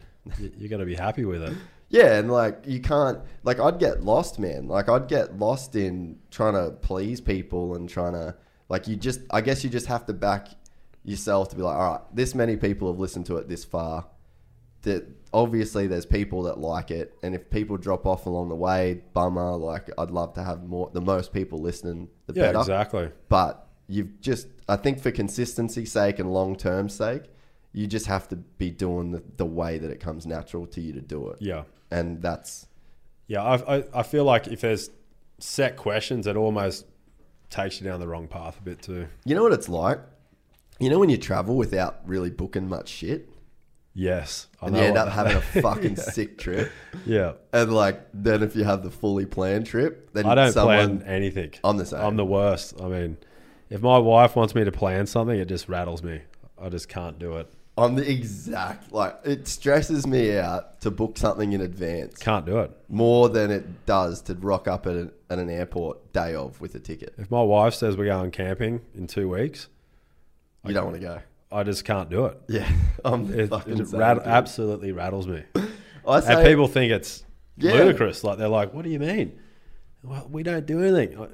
She's like, "We can't plan anything." I'm like, "Well, I just don't plan. It's not what I do." I'm so I'm exactly the same. Like I say to people, like well, especially Ricky. I shouldn't say people. I say to Ricky, um, planning something gives me the same stress of you not planning something. Yeah, for sure. Just because like a person like so with Rick, she'd be like, all right, we got to make a plan. We got to do it. That same anxiety that she's feeling to like get it done is the same anxiety I'll get if it gets done. So I'm like, just I don't know. My hands are tied. What do you you just to do? yeah. I, I just yeah plan it, but I can't guarantee it's going to happen. I'm the exact same. Like we got a wedding in Oc- October. I want to go, Yeah, but if someone like if Chris Hemsworth goes, "Hey Jace, mate, we're gonna do a podcast this day, this time, can't be," I'm like, "Fuck, I'm there." I'm probably going." That's a bad example, but you know what I mean. Like sometimes stuff comes up where you cannot say no to it. Like it could be, you know, life changing this, life changing that, this, and it's so open ended. I, I think, especially in our lifestyle, where it's just you're just one opportunity to the next. Well, you're just so I'm so used to not planning. You know, Yeah. like especially you know with swells and stuff, they just pop up. Yeah, You get a mate. Oh, have you seen it? And you're like literally on edge, just tracking this thing, and then you don't. I literally, I haven't made a full decision until about the eleventh hour. no, not even that. Like five hours. I'll wait till the death, and then like I'm literally trying to pack everything within an hour to get to Brisbane to fly out. Yeah, And like sometimes I don't even like fully know if I'm going to commit once I've already bought the ticket. yeah, Like I might I might pull out. Yeah. Like I feel like the hardest thing for me with with swells or planning is like committing to actually go. yeah, Once I'm there, it's just like oh, it's 20 feet tomorrow. Who cares? I'm already here. yeah. Well, that's but a- actually, to get to that point is is sketchy. Yeah. Yeah. I, I think the same thing. And I, I just think, like, especially in this space of more so the film stuff than the podcast stuff. But in the film stuff, man, I'm just living one fucking shoot to the next. Yep. And it's like, you kind of don't ever have security in when you're, I guess, when you work for yourself in any realm. Like, there's no security there. And I think that if you own like a window tinting business on the Gold Coast, then yeah, like you know where you're going to go every day. But in like this realm of being a freelance filmmaker, like man, my mum, I just like text my mum one day. She asked me, she's like, "Oh, can you can you log on and do this?" Uh, it was like some banking or tax shit, and I was like, "Oh, I'm in Alaska," and I was like in the fucking North Pole in a helicopter. She And- couldn't get her head around it. yeah, and she's just like, she's like, oh, you didn't tell me you were going to Alaska, and I was like, well, that's because I just literally got asked the day that we flew out. People can't understand that. I'll go to Tahiti for three days to surf a swell. yeah, big time. And there's like a pretty high chance sometimes that when you get there, it's shit. Dog like, for instance, I went to Nazare for the first time at the start of the year. yeah, And obviously, it's a long trip over there from here. I was tracking the swell. They were about to call the event on, which I was in. I wanted to get some experience before the event. I had never surfed it over there, never really even been to Europe before. And so, really, until this year. well, I, I went to Ireland, but I hadn't been to like Portugal and France and all that sort of stuff. Yeah, Um, so I was speaking to a friend. I'm like, what do you think? You know, he obviously knew that the maps over there better than what I did. He's like, jump on a flight. It's on. I got to Dubai and he goes, I got a text straight. You know, when you turn your phone Yeah, on or off yeah. airplane mode, like five text messages. yeah, Have you left yet? Um, maps have gone terrible. It's going to be fucking onshore and shit. Don't come. And I'm like, looking at them at Dubai. Flight's about to leave in another hour. I'm like, I was literally about to like get on a back. flight to go back to Sydney, and there was no connecting to go back, so I just had to jump on the flight. End up going there, it was shit. But then the next swell was like forty feet, and it was biggest swell they've had all year. And Really? I, I literally because I've been focusing on paddling, I didn't have any tow board. So that place, like guys are going there to get the biggest wave ever And they're And- doing that on tow boards. eh? on tow boards. Yeah. And like I've obviously purely been focusing on paddling in and haven't really cared about trying to catch the biggest wave ever. So I was kind of like the forecast that was looking shit was actually quite good for the tow guys. Yeah, okay. So I got there that night, never been there, hired this little egg beater car. Cars are going like th- 200 past me, and I'm like shaking at the wheel, just hadn't slept for like 24 hours. S- got there that night, saw my buddies from Oz that were there that, you know, they were, they've been chasing this wave for forever. Ross Clarke and that were there Yeah. went to sleep, woke up that next morning at five. They drove me down to the harbour in the dark, hadn't seen the wave. Like literally haven't laid eyes on it. I got out there, they had a ski organised for me to jump on.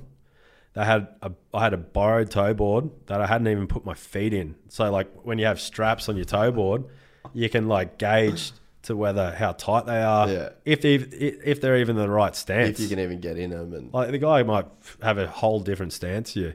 I didn't even get a chance to put my feet in it.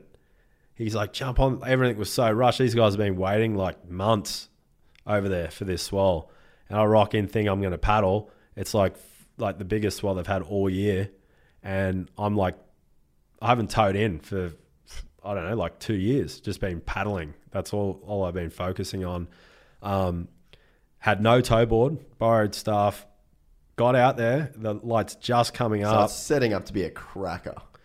like literally just got out there and my buddy was pretty comfortable out there on the ski and he's like fucking with me like we're in the like right where the waves are about to break. And because they're it stands up for so long out of these huge canyons that like from the ways I'm used to surfing if you see a swell like that it's breaking. It's going to hit a ledge and it's going to go from 0 to 100 and literally like Explode go square. Yeah. and you and you're screwed. If you're anywhere near it like sitting there on a ski and he's like toying with it like knowing that i'm not used to it i'm like man what are you doing? Like like if you screw up at nazare on a ski that early in the morning and there's no other ski there you're screwed. There's a cliff and like where we're sitting if we if our ski broke down or like if we flipped on the ski and something happened you got no safety and no one's going to get you and you're on the cliff and you're dead like you're cactus. Um he's like you want to go? I was like not really. I'll, like you go first he's like nah oh, i'm going to wait a bit Who are you with on the ski? oh um so it was Ross Clarke-Jones and two guys from wa that you probably wouldn't have heard heard of they're just some un- more underground guys that just charge Yeah. crazy um and they're like, yeah, no. Ross and the other guy were like waiting for waves, and I was like, yeah, I'll try it out. I said, take me down the beach where it's a little bit smaller, like it's still like thirty feet, Yeah. And um, and so he's whipped me in. First wave I got whipped into, just cartwheeled, like hit this chop that was the chops like in the wave are like six foot high, so like moguls, like um, Yeah, know, like, downhill skiing or whatever. yeah, exactly. And so I've, I'm riding, riding this towboat. I wanted to feel it out, and I got whipped into a wave and just cartwheeled down the face. And luckily, it was so big, it, it wasn't really breaking. Like it just Yeah, it has those weird ones that kind of just rolls through, eh? yeah, exactly. So I was lucky that I fell early enough where I didn't suck me over the falls, and um, and then I kind of was over it. Like I'm like I'm like risking you know myself to it wasn't worth it, and I sat back and I'm like, all right, you're up. First wave I whip him into, and like if someone goes down at this spot, it's heavy if they get sucked in. Like if they fall, if you fall off in general out there, it's gnarly. If they get fall off and they get pushed on the inside, you literally it's that's the sketchiest thing that you can literally do at Nazare's is to go in to grab them because there's whitewash. You can't get uh, the the ski cavitates. Yeah, and it just goes. yeah, Yeah. and that's why you see skis getting blasted up the beach there all the time. Yeah, right. first Because wave. it's like there's so much turbulence, they're not actually pushing against water. It's just No, like it's a just mix air. of air and spray. Yeah. Exactly. So first wave, I've never like been there for an hour. I whip him in to the biggest wave he's ever had. He's like, I- he's, I'm looking at him like, you want it? He's like, yeah, yeah. I Whipped him think in so. too deep. He eats shit. He's Oh. down. Like the, everyone like in the channel's like, he's down. He's down. I'm like, first thing I can think of is like, are you fucking serious? Like this is the last thing I want to be doing. Like I've been here for an hour, haven't slept, and he's gone down first wave, the biggest wave he's ever had, and I have to go in to grab him, and mate, it was it was gnarly. Like literally had to beach the ski, and like just yeah, it was it was gnarly. The the first like two hours of being there, it was just You're just like, fuck, I'm over it. Let's go. home." Jesus, it was gnarly. You wanted some two foot snapper, didn't you? Two felt two foot snapper felt pretty good at that stage. It's so But back to your back to your point, yeah, it's um planning for me is pretty pretty abnormal. Yeah, I just find it. I find it hard to commit, and I I wonder too if I'm like, I just going for the best thing? But you sort of have to, you know what I mean? Like you some if you make a plan and get locked into something, there's always something bit potential. There's always a bigger fish in a way. So it's like you've Well, you got to go to see that bigger fish. Like, Yeah. if. If you don't commit to it, yeah. But I know what you mean. Like committing too far advanced, yeah, kind you of. could just blow something that's Yeah. life changing, Yeah. and it's like it's hard.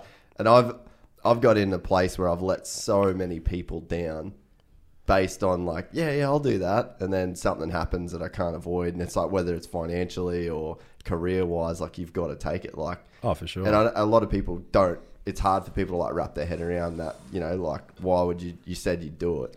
It's like fuck, man. Like when you've when you've just scraping by or you've been pushing so hard and this is an opportunity you've been waiting for. And I guess it'd be similar with swells. Then it's like, sorry, like that's where the pro. Like I guess, like you said, you have to be selfish in a lot of ways to make shit happen. well, yeah, especially in your line of work and you know what I do as well. It's just you're expected to be there. Like, And if you're not, there's another dude that will take your job. yeah, exactly. Like, yeah, if Red Bull, you know, calls up and like that Alaska thing, and they're like, Jace, you got to go to Alaska right now. We've we've decided we're going to film it because that like they've been doing this event forever. Yeah. It's called Arctic Man up in um Oh, I've heard of that. yeah, it's Levi Valley. What, what's And- it all about? Oh, it's the gnarliest shit ever. It's like so underrated. They've never filmed it. And um, basically, you've got you go to the top, right? You got a downhill ski. There's these two peaks, and it's called the Tip.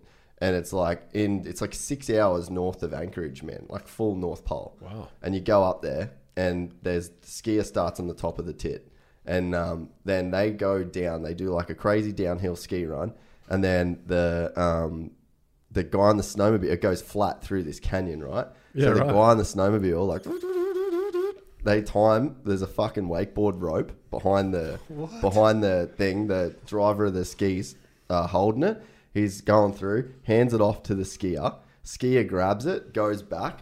18 miles an hour man. Whips them up through this canyon and then they go out onto the flats pin it on the flats and then there's another downhill section the ski dude like they pull on the ski like you know when you're wakeboarding Sounds like or the something. best thing ever. Is It's it gnarly, And they've dude. never documented it properly. Never really, eh? So they're like, and it was just like this really underground event. Like, it's just full bogans, dude. Like Alaska. So it's like a, it's like the Australian um, tinny racing yeah, yeah, version. Of, big time, dude. But Yeah. like twenty thousand people rock up to this thing, and um, yeah. So then, anyway, the guy lets go of the the um, the ski, and then just sends it. They got this huge jump. Like the video's on Red Bull.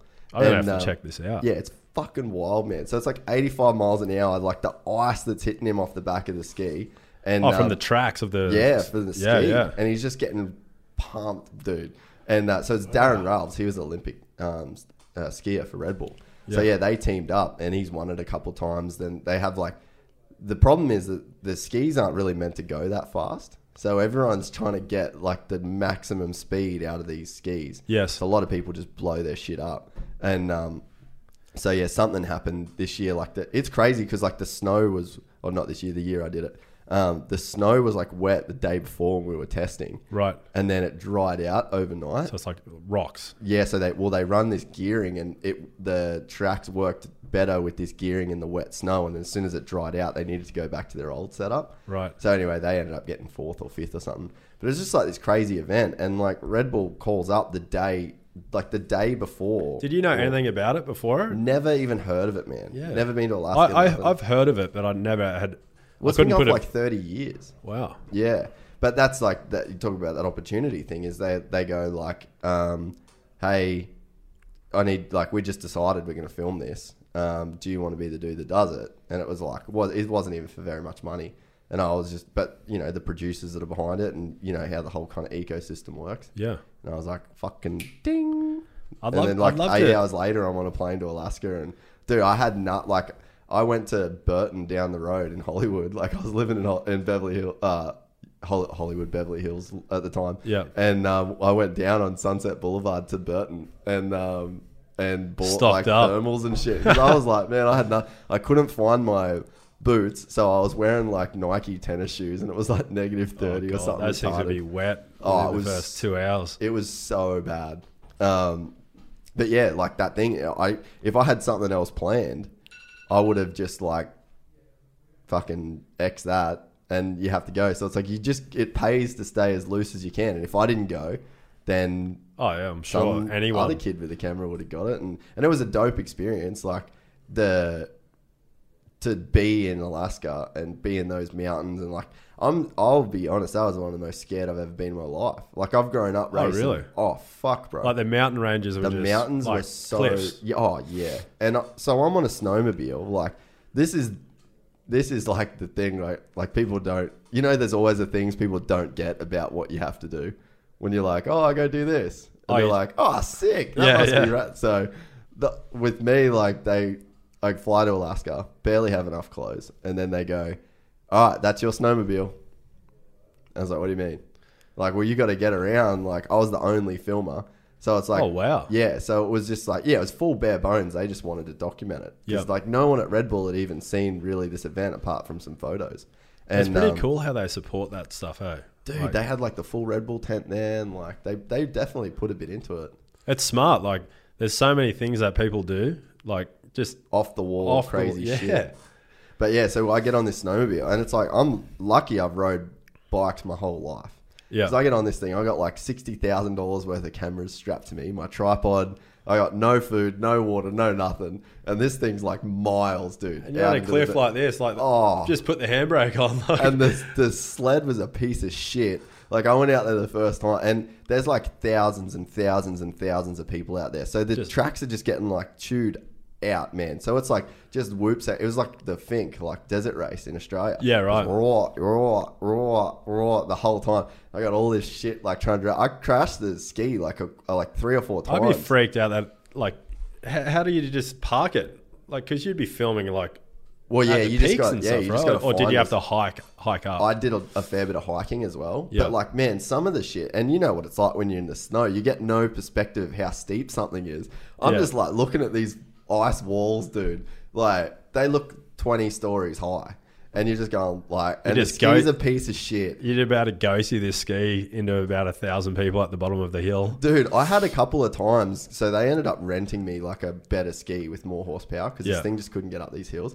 I had one dude, I went up and got halfway up it and then turned and like you're Oh, on an God. angle like that, and because I was like, it was either bail and fuck the ski. What's the deal with it? Like, how do you slow them down and stuff? I don't know. I think I don't even. I think they got brakes on the back.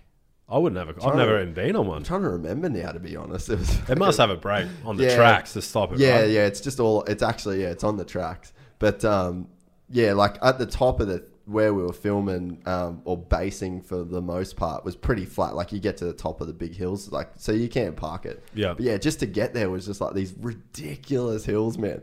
And the first time going out there, I was just like, "What the fuck am I doing?" What am I? What am and I I was myself so cold as well. So you like you add in all those like external factors. But yeah, the first time I tried to get up this one main hill to get out there, I just it thing didn't have enough power to get up it. So I've just turned man on this angle and like I'm at the top and it's like drifting down. Oh, I'm like God. Oh, trying to like get it to turn back down. But then I ended up saying to one of the guys that was with me, he's like a really little dude, and he didn't have any equipment or anything, and he was Yeah. on like a 700 horsepower fucking well, Souped 700 cc thing. and um, and I was just like, give me that. It was just what, just Yeah. pin it up there. But like, there was one shot. We went up through this canyon, and I was like, oh, I'll get this cool shot of you come through here. So I rode up to this peak. And uh, one of the guys was like, "Oh, damn, man, that's like brave going up there." And I was like, "Why?" He's like, "Oh, that that dude died in an avalanche there a couple of years ago." Oh wow. And I'm like, well, fucking thanks. Like, Yeah. They're like, oh, I just thought you knew what you were doing. I was like, I got no idea, man. I didn't Yeah. see snow till I was 20, 24 years old. Lee and I been in Alaska on a Yeah. ridge was- line or something. yeah, it was just sketchy. And then, like, I almost fell out of a helicopter. And, like, it was just full Wow. on, like I a full on trip. I had a crazy experience. I um I go over to New Zealand a little bit. Well, I've not a lot, but I've been probably three times now, and uh, I've got a buddy that does the uh, heli tours over Oh, there. really? Yeah, and um, he's like, "You got to come over. It's amazing." You know, obviously New Zealand's pretty close. You can get direct flights. You know, straight there, Straight from Tweed. straight from Tweed, and uh, yeah. So I went over, and I'm not an amazing snowboarder. Like I can do it, but I wouldn't say like I'm that great. Yeah. And so I jump in with him, his wife, and they're skiers, and they're really good. They're Oh, so from- you're heli tour snowboarding in Yeah. New Zealand. in New Zealand, yeah, right. and I didn't realize how good it was. But you know, he's his wife was a really good skier, or still is, um, and he's a good skier. They're they're from Canada. He he travels the whole world just uh, doing Just heli winter, tour. winter, winter. Yep. And so he's like, I've told him that I can snowboard, but I'm not great. And he's just got this expectation because of your surfing that you probably just send it. Yeah, yeah. So like the first first day we're there, you know, he's taking me up onto these, you know, cliffs and you know all this. We got avalanche packs on and all this shit. Yeah. And um, I'm like, man, I, I don't think you realize like I'm not that good. Can we start off on something pretty easy? Yeah. And uh, he's like, no, you're right, you're good. And um, skiers like, you know, obviously like pretty tight, you know, runs and and pretty sort of challenging stuff. And I was like, fuck, I'd like something, you know, pretty wide open. And um, man, the first thing that he, he dropped us off on, I was just like, wow, this is hectic. You know, I nearly killed myself. I caught an edge going through like a really tight. Is that a crevasse they call it or something? Um, or something Like that a little canyony sort of Yeah, like, like a, a like canyon. two ridges. a ridge. Yeah, yeah, yeah. Like two ridge lines.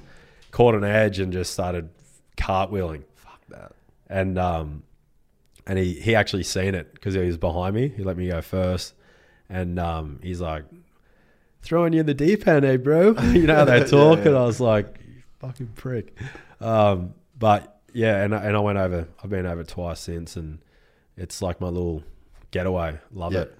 Yeah. but he's it's you can easily, you know, Get get, yourself. out. You can get caught out, and like he's he's even taken us to runs that he hasn't done or just heard of, or his friends have marked out, Mm. and like I'm like I'm way in over my head, but it was cool because like I've seen people do that in surf where I'm looking at him just going, You shouldn't be out here. you shouldn't be out here. Yeah. He's like he's given me the look before, Yeah. like nah, like yeah, let's see. And we can- everything looks pretty safe in the snow. There was a few things that well, I was like, "Yeah, what are you doing?" Like, Yeah. and I could tell he was freaked out that I was there, and I'm like, "This is sketchy." Yeah. But I- he he was like, "No, no, you- it's sweet." Like, but I could see in his eyes that he was freaking. Yeah, I Yeah. I definitely like because we grew up in Cairns, so like put me in the outback with no nothing. Like just give me some water and I'll I feel pretty a camel. confident. I feel pretty confident I'm coming home. Yeah, But if you if you left me on that fucking hill in Alaska, go on. who knows if I Yeah. came home? Like it's it's just a, I guess what you're used to as well. But like I feel super uncomfortable when I'm in like backcountry snowboarding sort of situation. I guess it wouldn't take that long, right? If you didn't have the right that's stuff, the thing. You, you, it's a race against the clock, really. and it's do's and don'ts, man. Like if Yeah. you like, I know cert, like I know do's and don'ts. It's say in like an outback situation where I can, you know, where you can walk, where you can drink, where what fish you can eat, what Yeah. fish you can't eat, what like. There's just that kind of checklist. But you're growing up with that, exactly. and you, you you don't even know. Well, you that's don't just know second. you don't know. That's just second nature, but. yeah. you throw yourself in a whole different element and they're just like Well, you just don't know the kind of stuff that can catch you out. And like they're looking at ridge lines, going like avalanche, avalanche. No, that's Yeah, exactly. And they look to us, they look the exact. And like same. he's saying, like don't cut. You're gonna have to bomb this line because yeah, if you cut the, if you the start, pack will go. yeah. And he's like, no, you straight down, and then you can start turning. I'm like, fuck that. are you serious? I don't need that. But I, I sometimes relate what you guys do in your big wave realm to um, being like backcountry skiing. It's like a lot of first Oh, yeah. descents are going down. You know what I mean? It's For sure. it's unforgiving. There's no um, like you think about like pipes heavy as fuck. Obviously, like we know Yeah. that's not like a joke wave, but a pipe is like the half pipe at the ski resort. yeah, exactly. The ski resort's right there. The medics are right there. You know what I mean? Like Yes. you can kind of get back to the you can get back to the resort in a way. Yes. Obviously, it's fucking dangerous to send it in the half pipe, but you're closer. But when you go out to like the right and Cow Bombie and you know like those kind of oh, you know Nazare, you're off cliffs. So it's like what you guys do to me is almost like leave the ski resort and go way out and especially try and survive in a way. especially in Oz too. You know, like a lot of these spots are in the middle of nowhere. The right is literally in the middle of nowhere. Do pe- is that like people know where that is, or is that still kind of under wraps? It's still pretty under wraps, yeah. Yeah. How many dudes do you reckon have surfed it? Oh, look, probably twenty eight or thirty. I don't know. That Not- few people. Yeah. Oh, there's not a whole lot of people that Can. want to surf it, Yeah. or they surf it once and they don't go back. Yeah. I mean, I don't like surfing it that Yeah. much. You know, I've I've surfed it a lot. I'm happy with what I've done out there. I don't really have anything else to prove, um, and it's not really a huge focus getting whipped into you know waves like that. You know, I'm really keen to push the boundaries of, of paddling in, and I feel like you know that's where the, the future of you know big wave surfing is. Obviously, they've gone in separate ways. You know, the tow surfing things. How big's the wave? You know, the biggest wave you can get. The slab things. You know, obviously the biggest barrel. They've all got their place, but I'm pretty happy with you know paddling jaws and and you know doing that sort of stuff. Um, the consequences, like slab surfing, are way up there. Yeah. Yeah, especially you know places like dealing- the right and stuff. And you're not dealing just with the drowning thing, you're dealing with impact. Oh yeah, yeah. Like when you fall off there, it's like, you know, the volume of water that's focused on that small part of the reef is just magnified. you Yeah. know? So, yeah, the, the margin for errors is, you know, pretty pretty high. But you can go out and surf and not even fall off. At the right. Yeah, Yeah. but then you can go out and every wave you Just get getting a two wave hold down. Yeah. yeah. That's fucking heavy. But yeah, I, I definitely relate what you guys do back to more of that whole backcountry. And there seems to be more of like a, you know, like that core element of. I, I felt it when I went. I know, you know, there's a whole earn your turns sort of stuff. yeah, big time, dude. Um, but even when I was doing the heli stuff in New Zealand, like I, it felt exactly the same. Like the elements, like obviously I was in way of my head, and like a lot of guys would look at that that are really good skiers and go, "That was nothing." piece of piss, yeah. But for me, like it was, it had that same relevance as, as surfing big waves and, and being, you know, nowhere near any sort of safety and, Yeah. you know, and, and that, like, I loved it. Yeah, you feel was like exposed, eh? such a, a crazy, fun feeling, you know? I think um, It was fun to be a kook and just yeah, think everything was like be a pretty wild. yeah. I think like it's you you see guys like look at Shane Dorian with like his hunting, and then you know you see like Mark Healey with his free diving. It's like I feel like the older generation of you, like you big wave guys, there You- is you you're, you're trying to find Yeah. that it it does become from the outside like a soulful mission. It's like you exposing yourself against it's real it's raw it doesn't seem like you can't fabricate it there's no bells and whistles there's no it sort of just seems like you really isolated against something that's really hard Well, it's it's one of those experiences. Once you've felt um, that exposure to elements like that, and once you once you've had that feeling of being so close to nature and, and things that can potentially harm you, you are kind of looking for that you know, obviously the surfing side of things does give that to you, but you find it again when you pick up stuff Yeah. like you know the backcountry skiing or the hunting or the free diving or the spearfishing.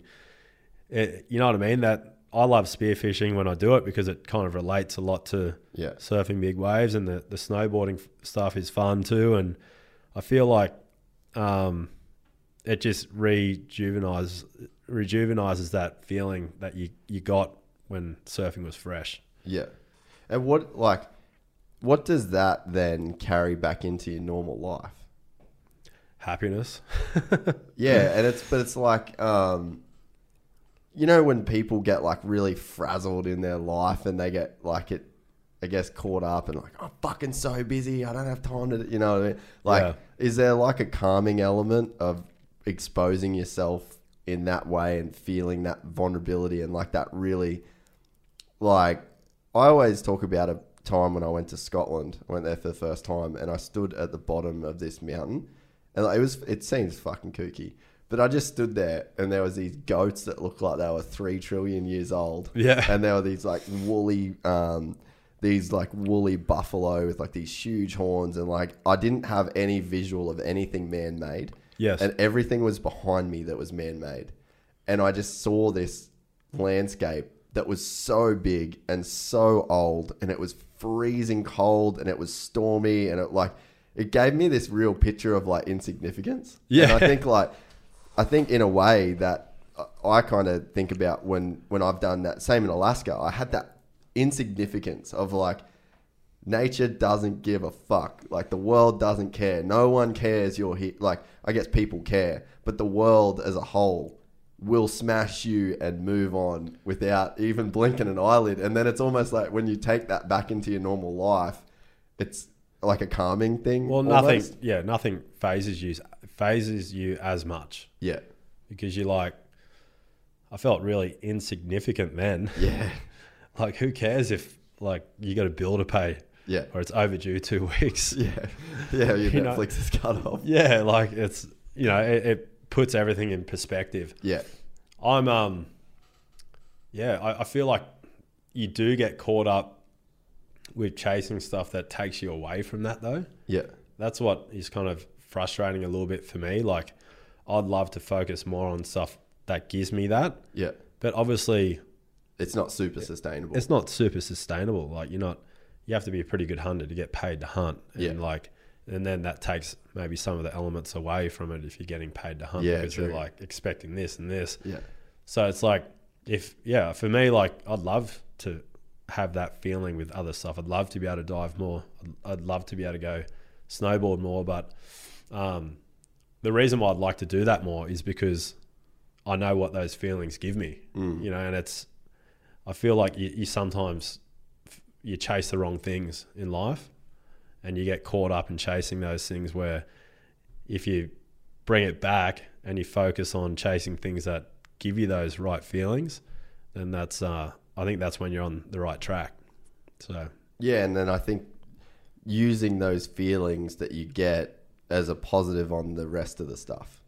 So Yeah, it's like coming yes. away from a trip and harnessing that feeling and then applying that into life because I think yeah, I I definitely can get like fully snapped in that zone of like when you're in you know Alaska or Scotland or these crazy places or you um like I, I probably don't do enough stuff where I dig have to dig super deep like I've been trying to get a bit of that in training and and want like maybe competitions and stuff like in the future Yeah. because it's it is good to be in that deep water and then come out of it and then you can apply that but yeah, I, th- I think that's I guess maybe the, the key to it all is like I think you nailed it too when you said that if, if that becomes a job, it takes away from that. Because I mean, I Yeah. I stopped racing motocross when I started filming it for a living. yeah, right. So yeah, I was like, well, I'm over it. yes, You know, you need these.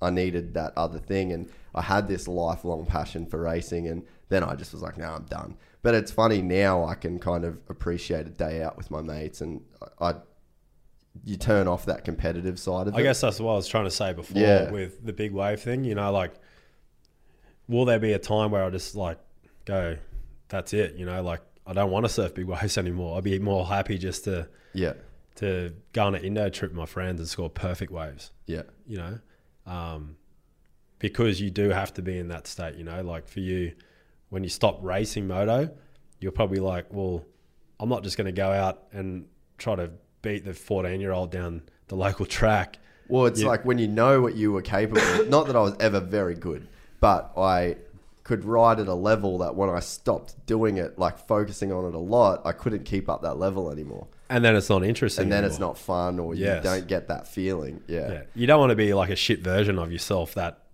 you were. And you're living in the past. Yeah. Yeah. Yeah. you know what I mean? Like that's what I was trying to get at before. Yeah, I get it. You know, Eh, um, I feel like to do something like that, you, I for me, I'd want to be able to at least sustain my level that I'm at now, or at least better myself. Yeah. If that makes sense. Yeah, because I think that's why I ride mountain bikes a lot.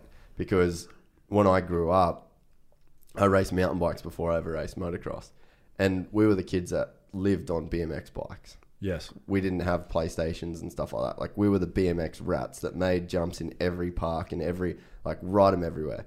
And then I got all I wanted to do was race motocross. Got into that, then stopped when I started filming, and now I love riding mountain bikes so much because More, I can yeah. do it at seventy percent and keep up with everyone. And I can like I'm competitive, but without risking it the way that you have to risk it to Yeah. be on a motocross bike. Like Yeah, it makes to, sense. to go to have fun on a motocross bike.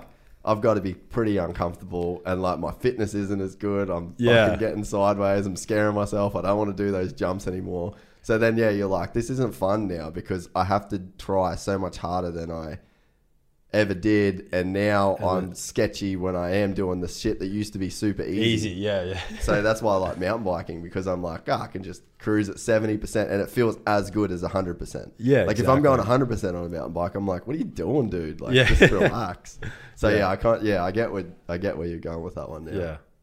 Yeah. It's just, it's hard to know until you're in that space or, you know, And people change too.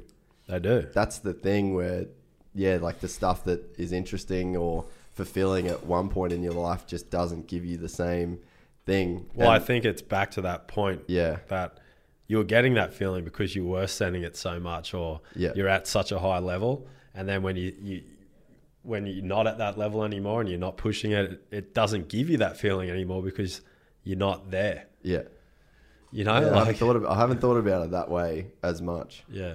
I've, yeah. And I- I feel like that's why, you know, people try to chase other things yeah. that give them that feeling of being fresh again, like hunting or spearing or something or snowboarding. Well, I guess like yeah, like you said, it it, it is good to be a white belt Oh yeah. a lot of times because I think that's probably well, I guess too because there's like so much growth in that phase.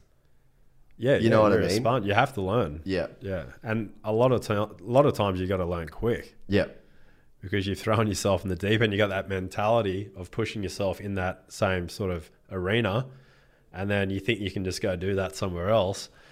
It's kind of like you got to learn pretty quick, and that's exciting. yeah. And then I guess too is like the better you get at surfing or whatever, then the harder you have to push to get that same white belt feeling. Oh, for sure. And then that's when you, like you said, you start getting into that sketchy territory. Yeah, exactly. Yeah, even now, yeah, like, yeah, Big like time. for for me, like, I have fun surfing waves around here, but I it doesn't do much for me. Yeah, that's what I was going to actually say. Like, how fun is it to go and surf like head high waves? It must feel pretty. It's it's fun, But that must be all like because I I like I picture but it's not amazing. yeah, and I it's picture me duck diving a wave next to you and seeing the thing that's broken in front of us. Like let's say like a big day at Snapper, and I'm probably fucking packing, and you're just like Not one bit. there's not you're not even looking at it like a thing. No. Because I remember like that again that white belt stage of when I was first surfing, to that everything looked like it was going to blow my hands off the board and hold me down for longer than I wanted, and then gradually you go. But like so you have taken that to this level of The like scary part is though is that when you are at that level, and then like I was saying earlier, with the the younger generation pushing it to the next level, it gets pushed to a level, like when I was at Nazare, that you aren't happy to continue with. yeah Like there was a couple of days where I was like, I'm over it. I'm not, I'm not into this, Yeah. and that's hard to to kind of come to to swallow. Yeah. But I was for the first time in my whole career, I was actually really comfortable. Okay with it. I was okay with it. I was like, no, like I don't need to do this. yeah. That's almost got to be a relief in itself. It was it was the best feeling that I've had in a long time. Like I left the airport, and instead of being in regret, I was happy with it. Just obviously there was a few things in my mind saying, "Oh, maybe I should have." Like, what am I mm. doing? But like in my heart, I knew that I made the right decision. Like I, I was happy with walking away and and not pushing it. Whereas like when I was younger, it would have eaten me. Like it mm-hmm. would have just been like, "You pussy," like you know what the hell are you doing, sort of Yeah. thing. You know, like, but it's pretty fun. It's it's a good feeling being in that state where you're, you're comfortable enough to to know. well, you're you- driving the ship at that point. Yeah, Which, yeah, I guess that when you're going against your best judgment, you're really not the one that's in control. yeah, and it's uncomfortable. You're Yeah. always on edge. Yeah, So I guess yeah, it did it, it would have felt good to be like, oh, I'm I'm the captain now. I'm I'm fucking doing this thing. yeah, yeah, but it's also like a feeling that you you. There's other feelings that come with it too. Like it's a bit of a changing of the guard. Like Yeah, you see the bigger picture. You see this younger generation coming like like that, and like you're almost happy that they're it's like they're taking the pressure off you. yeah like they're holding the flag to go like yeah, next level and and so you kind of kind of get used to that feeling. But you, I feel like you generally enjoy yourself a bit more. Mm. Yeah, Well, mate, we'll shut it down. It's been fucking rad talking to you. Um, I've, let I've loved it. get, give everyone your social details and your whole thing, and and maybe that press stuff you've been working on. Just whatever shout outs you can throw out, throw them out there. Yeah, I mean, just for now, I just do that stuff to stay sharp so I don't drown. Yeah, But yeah, we- we've got classes um, every Tuesday afternoon at Palm Beach, yep. and it's yeah, it's. How would how do people find that? Um, I've got an Instagram, Yep. um, Breath Performance. Just go on that, and send us a hit. I've got my number on there. Just give us a text if you want to join in. It's that simple. Sounds good. And uh, everybody keep an ear out. I'll post your podcast when it goes up. We'll um let We'll- everyone know We'll have that. to have another chat. yeah, Continue it. yeah. I'll come on yours. We'll, Yeah, bloody, sick. we'll keep going. Right. No, I appreciate it. I hope you've I hope you had fun. It's been yeah, it. good talking to you, dude. Epic. Sounds Th- good, mate. Thanks for having me. Yeah, no dramas. Thanks for having me, mate.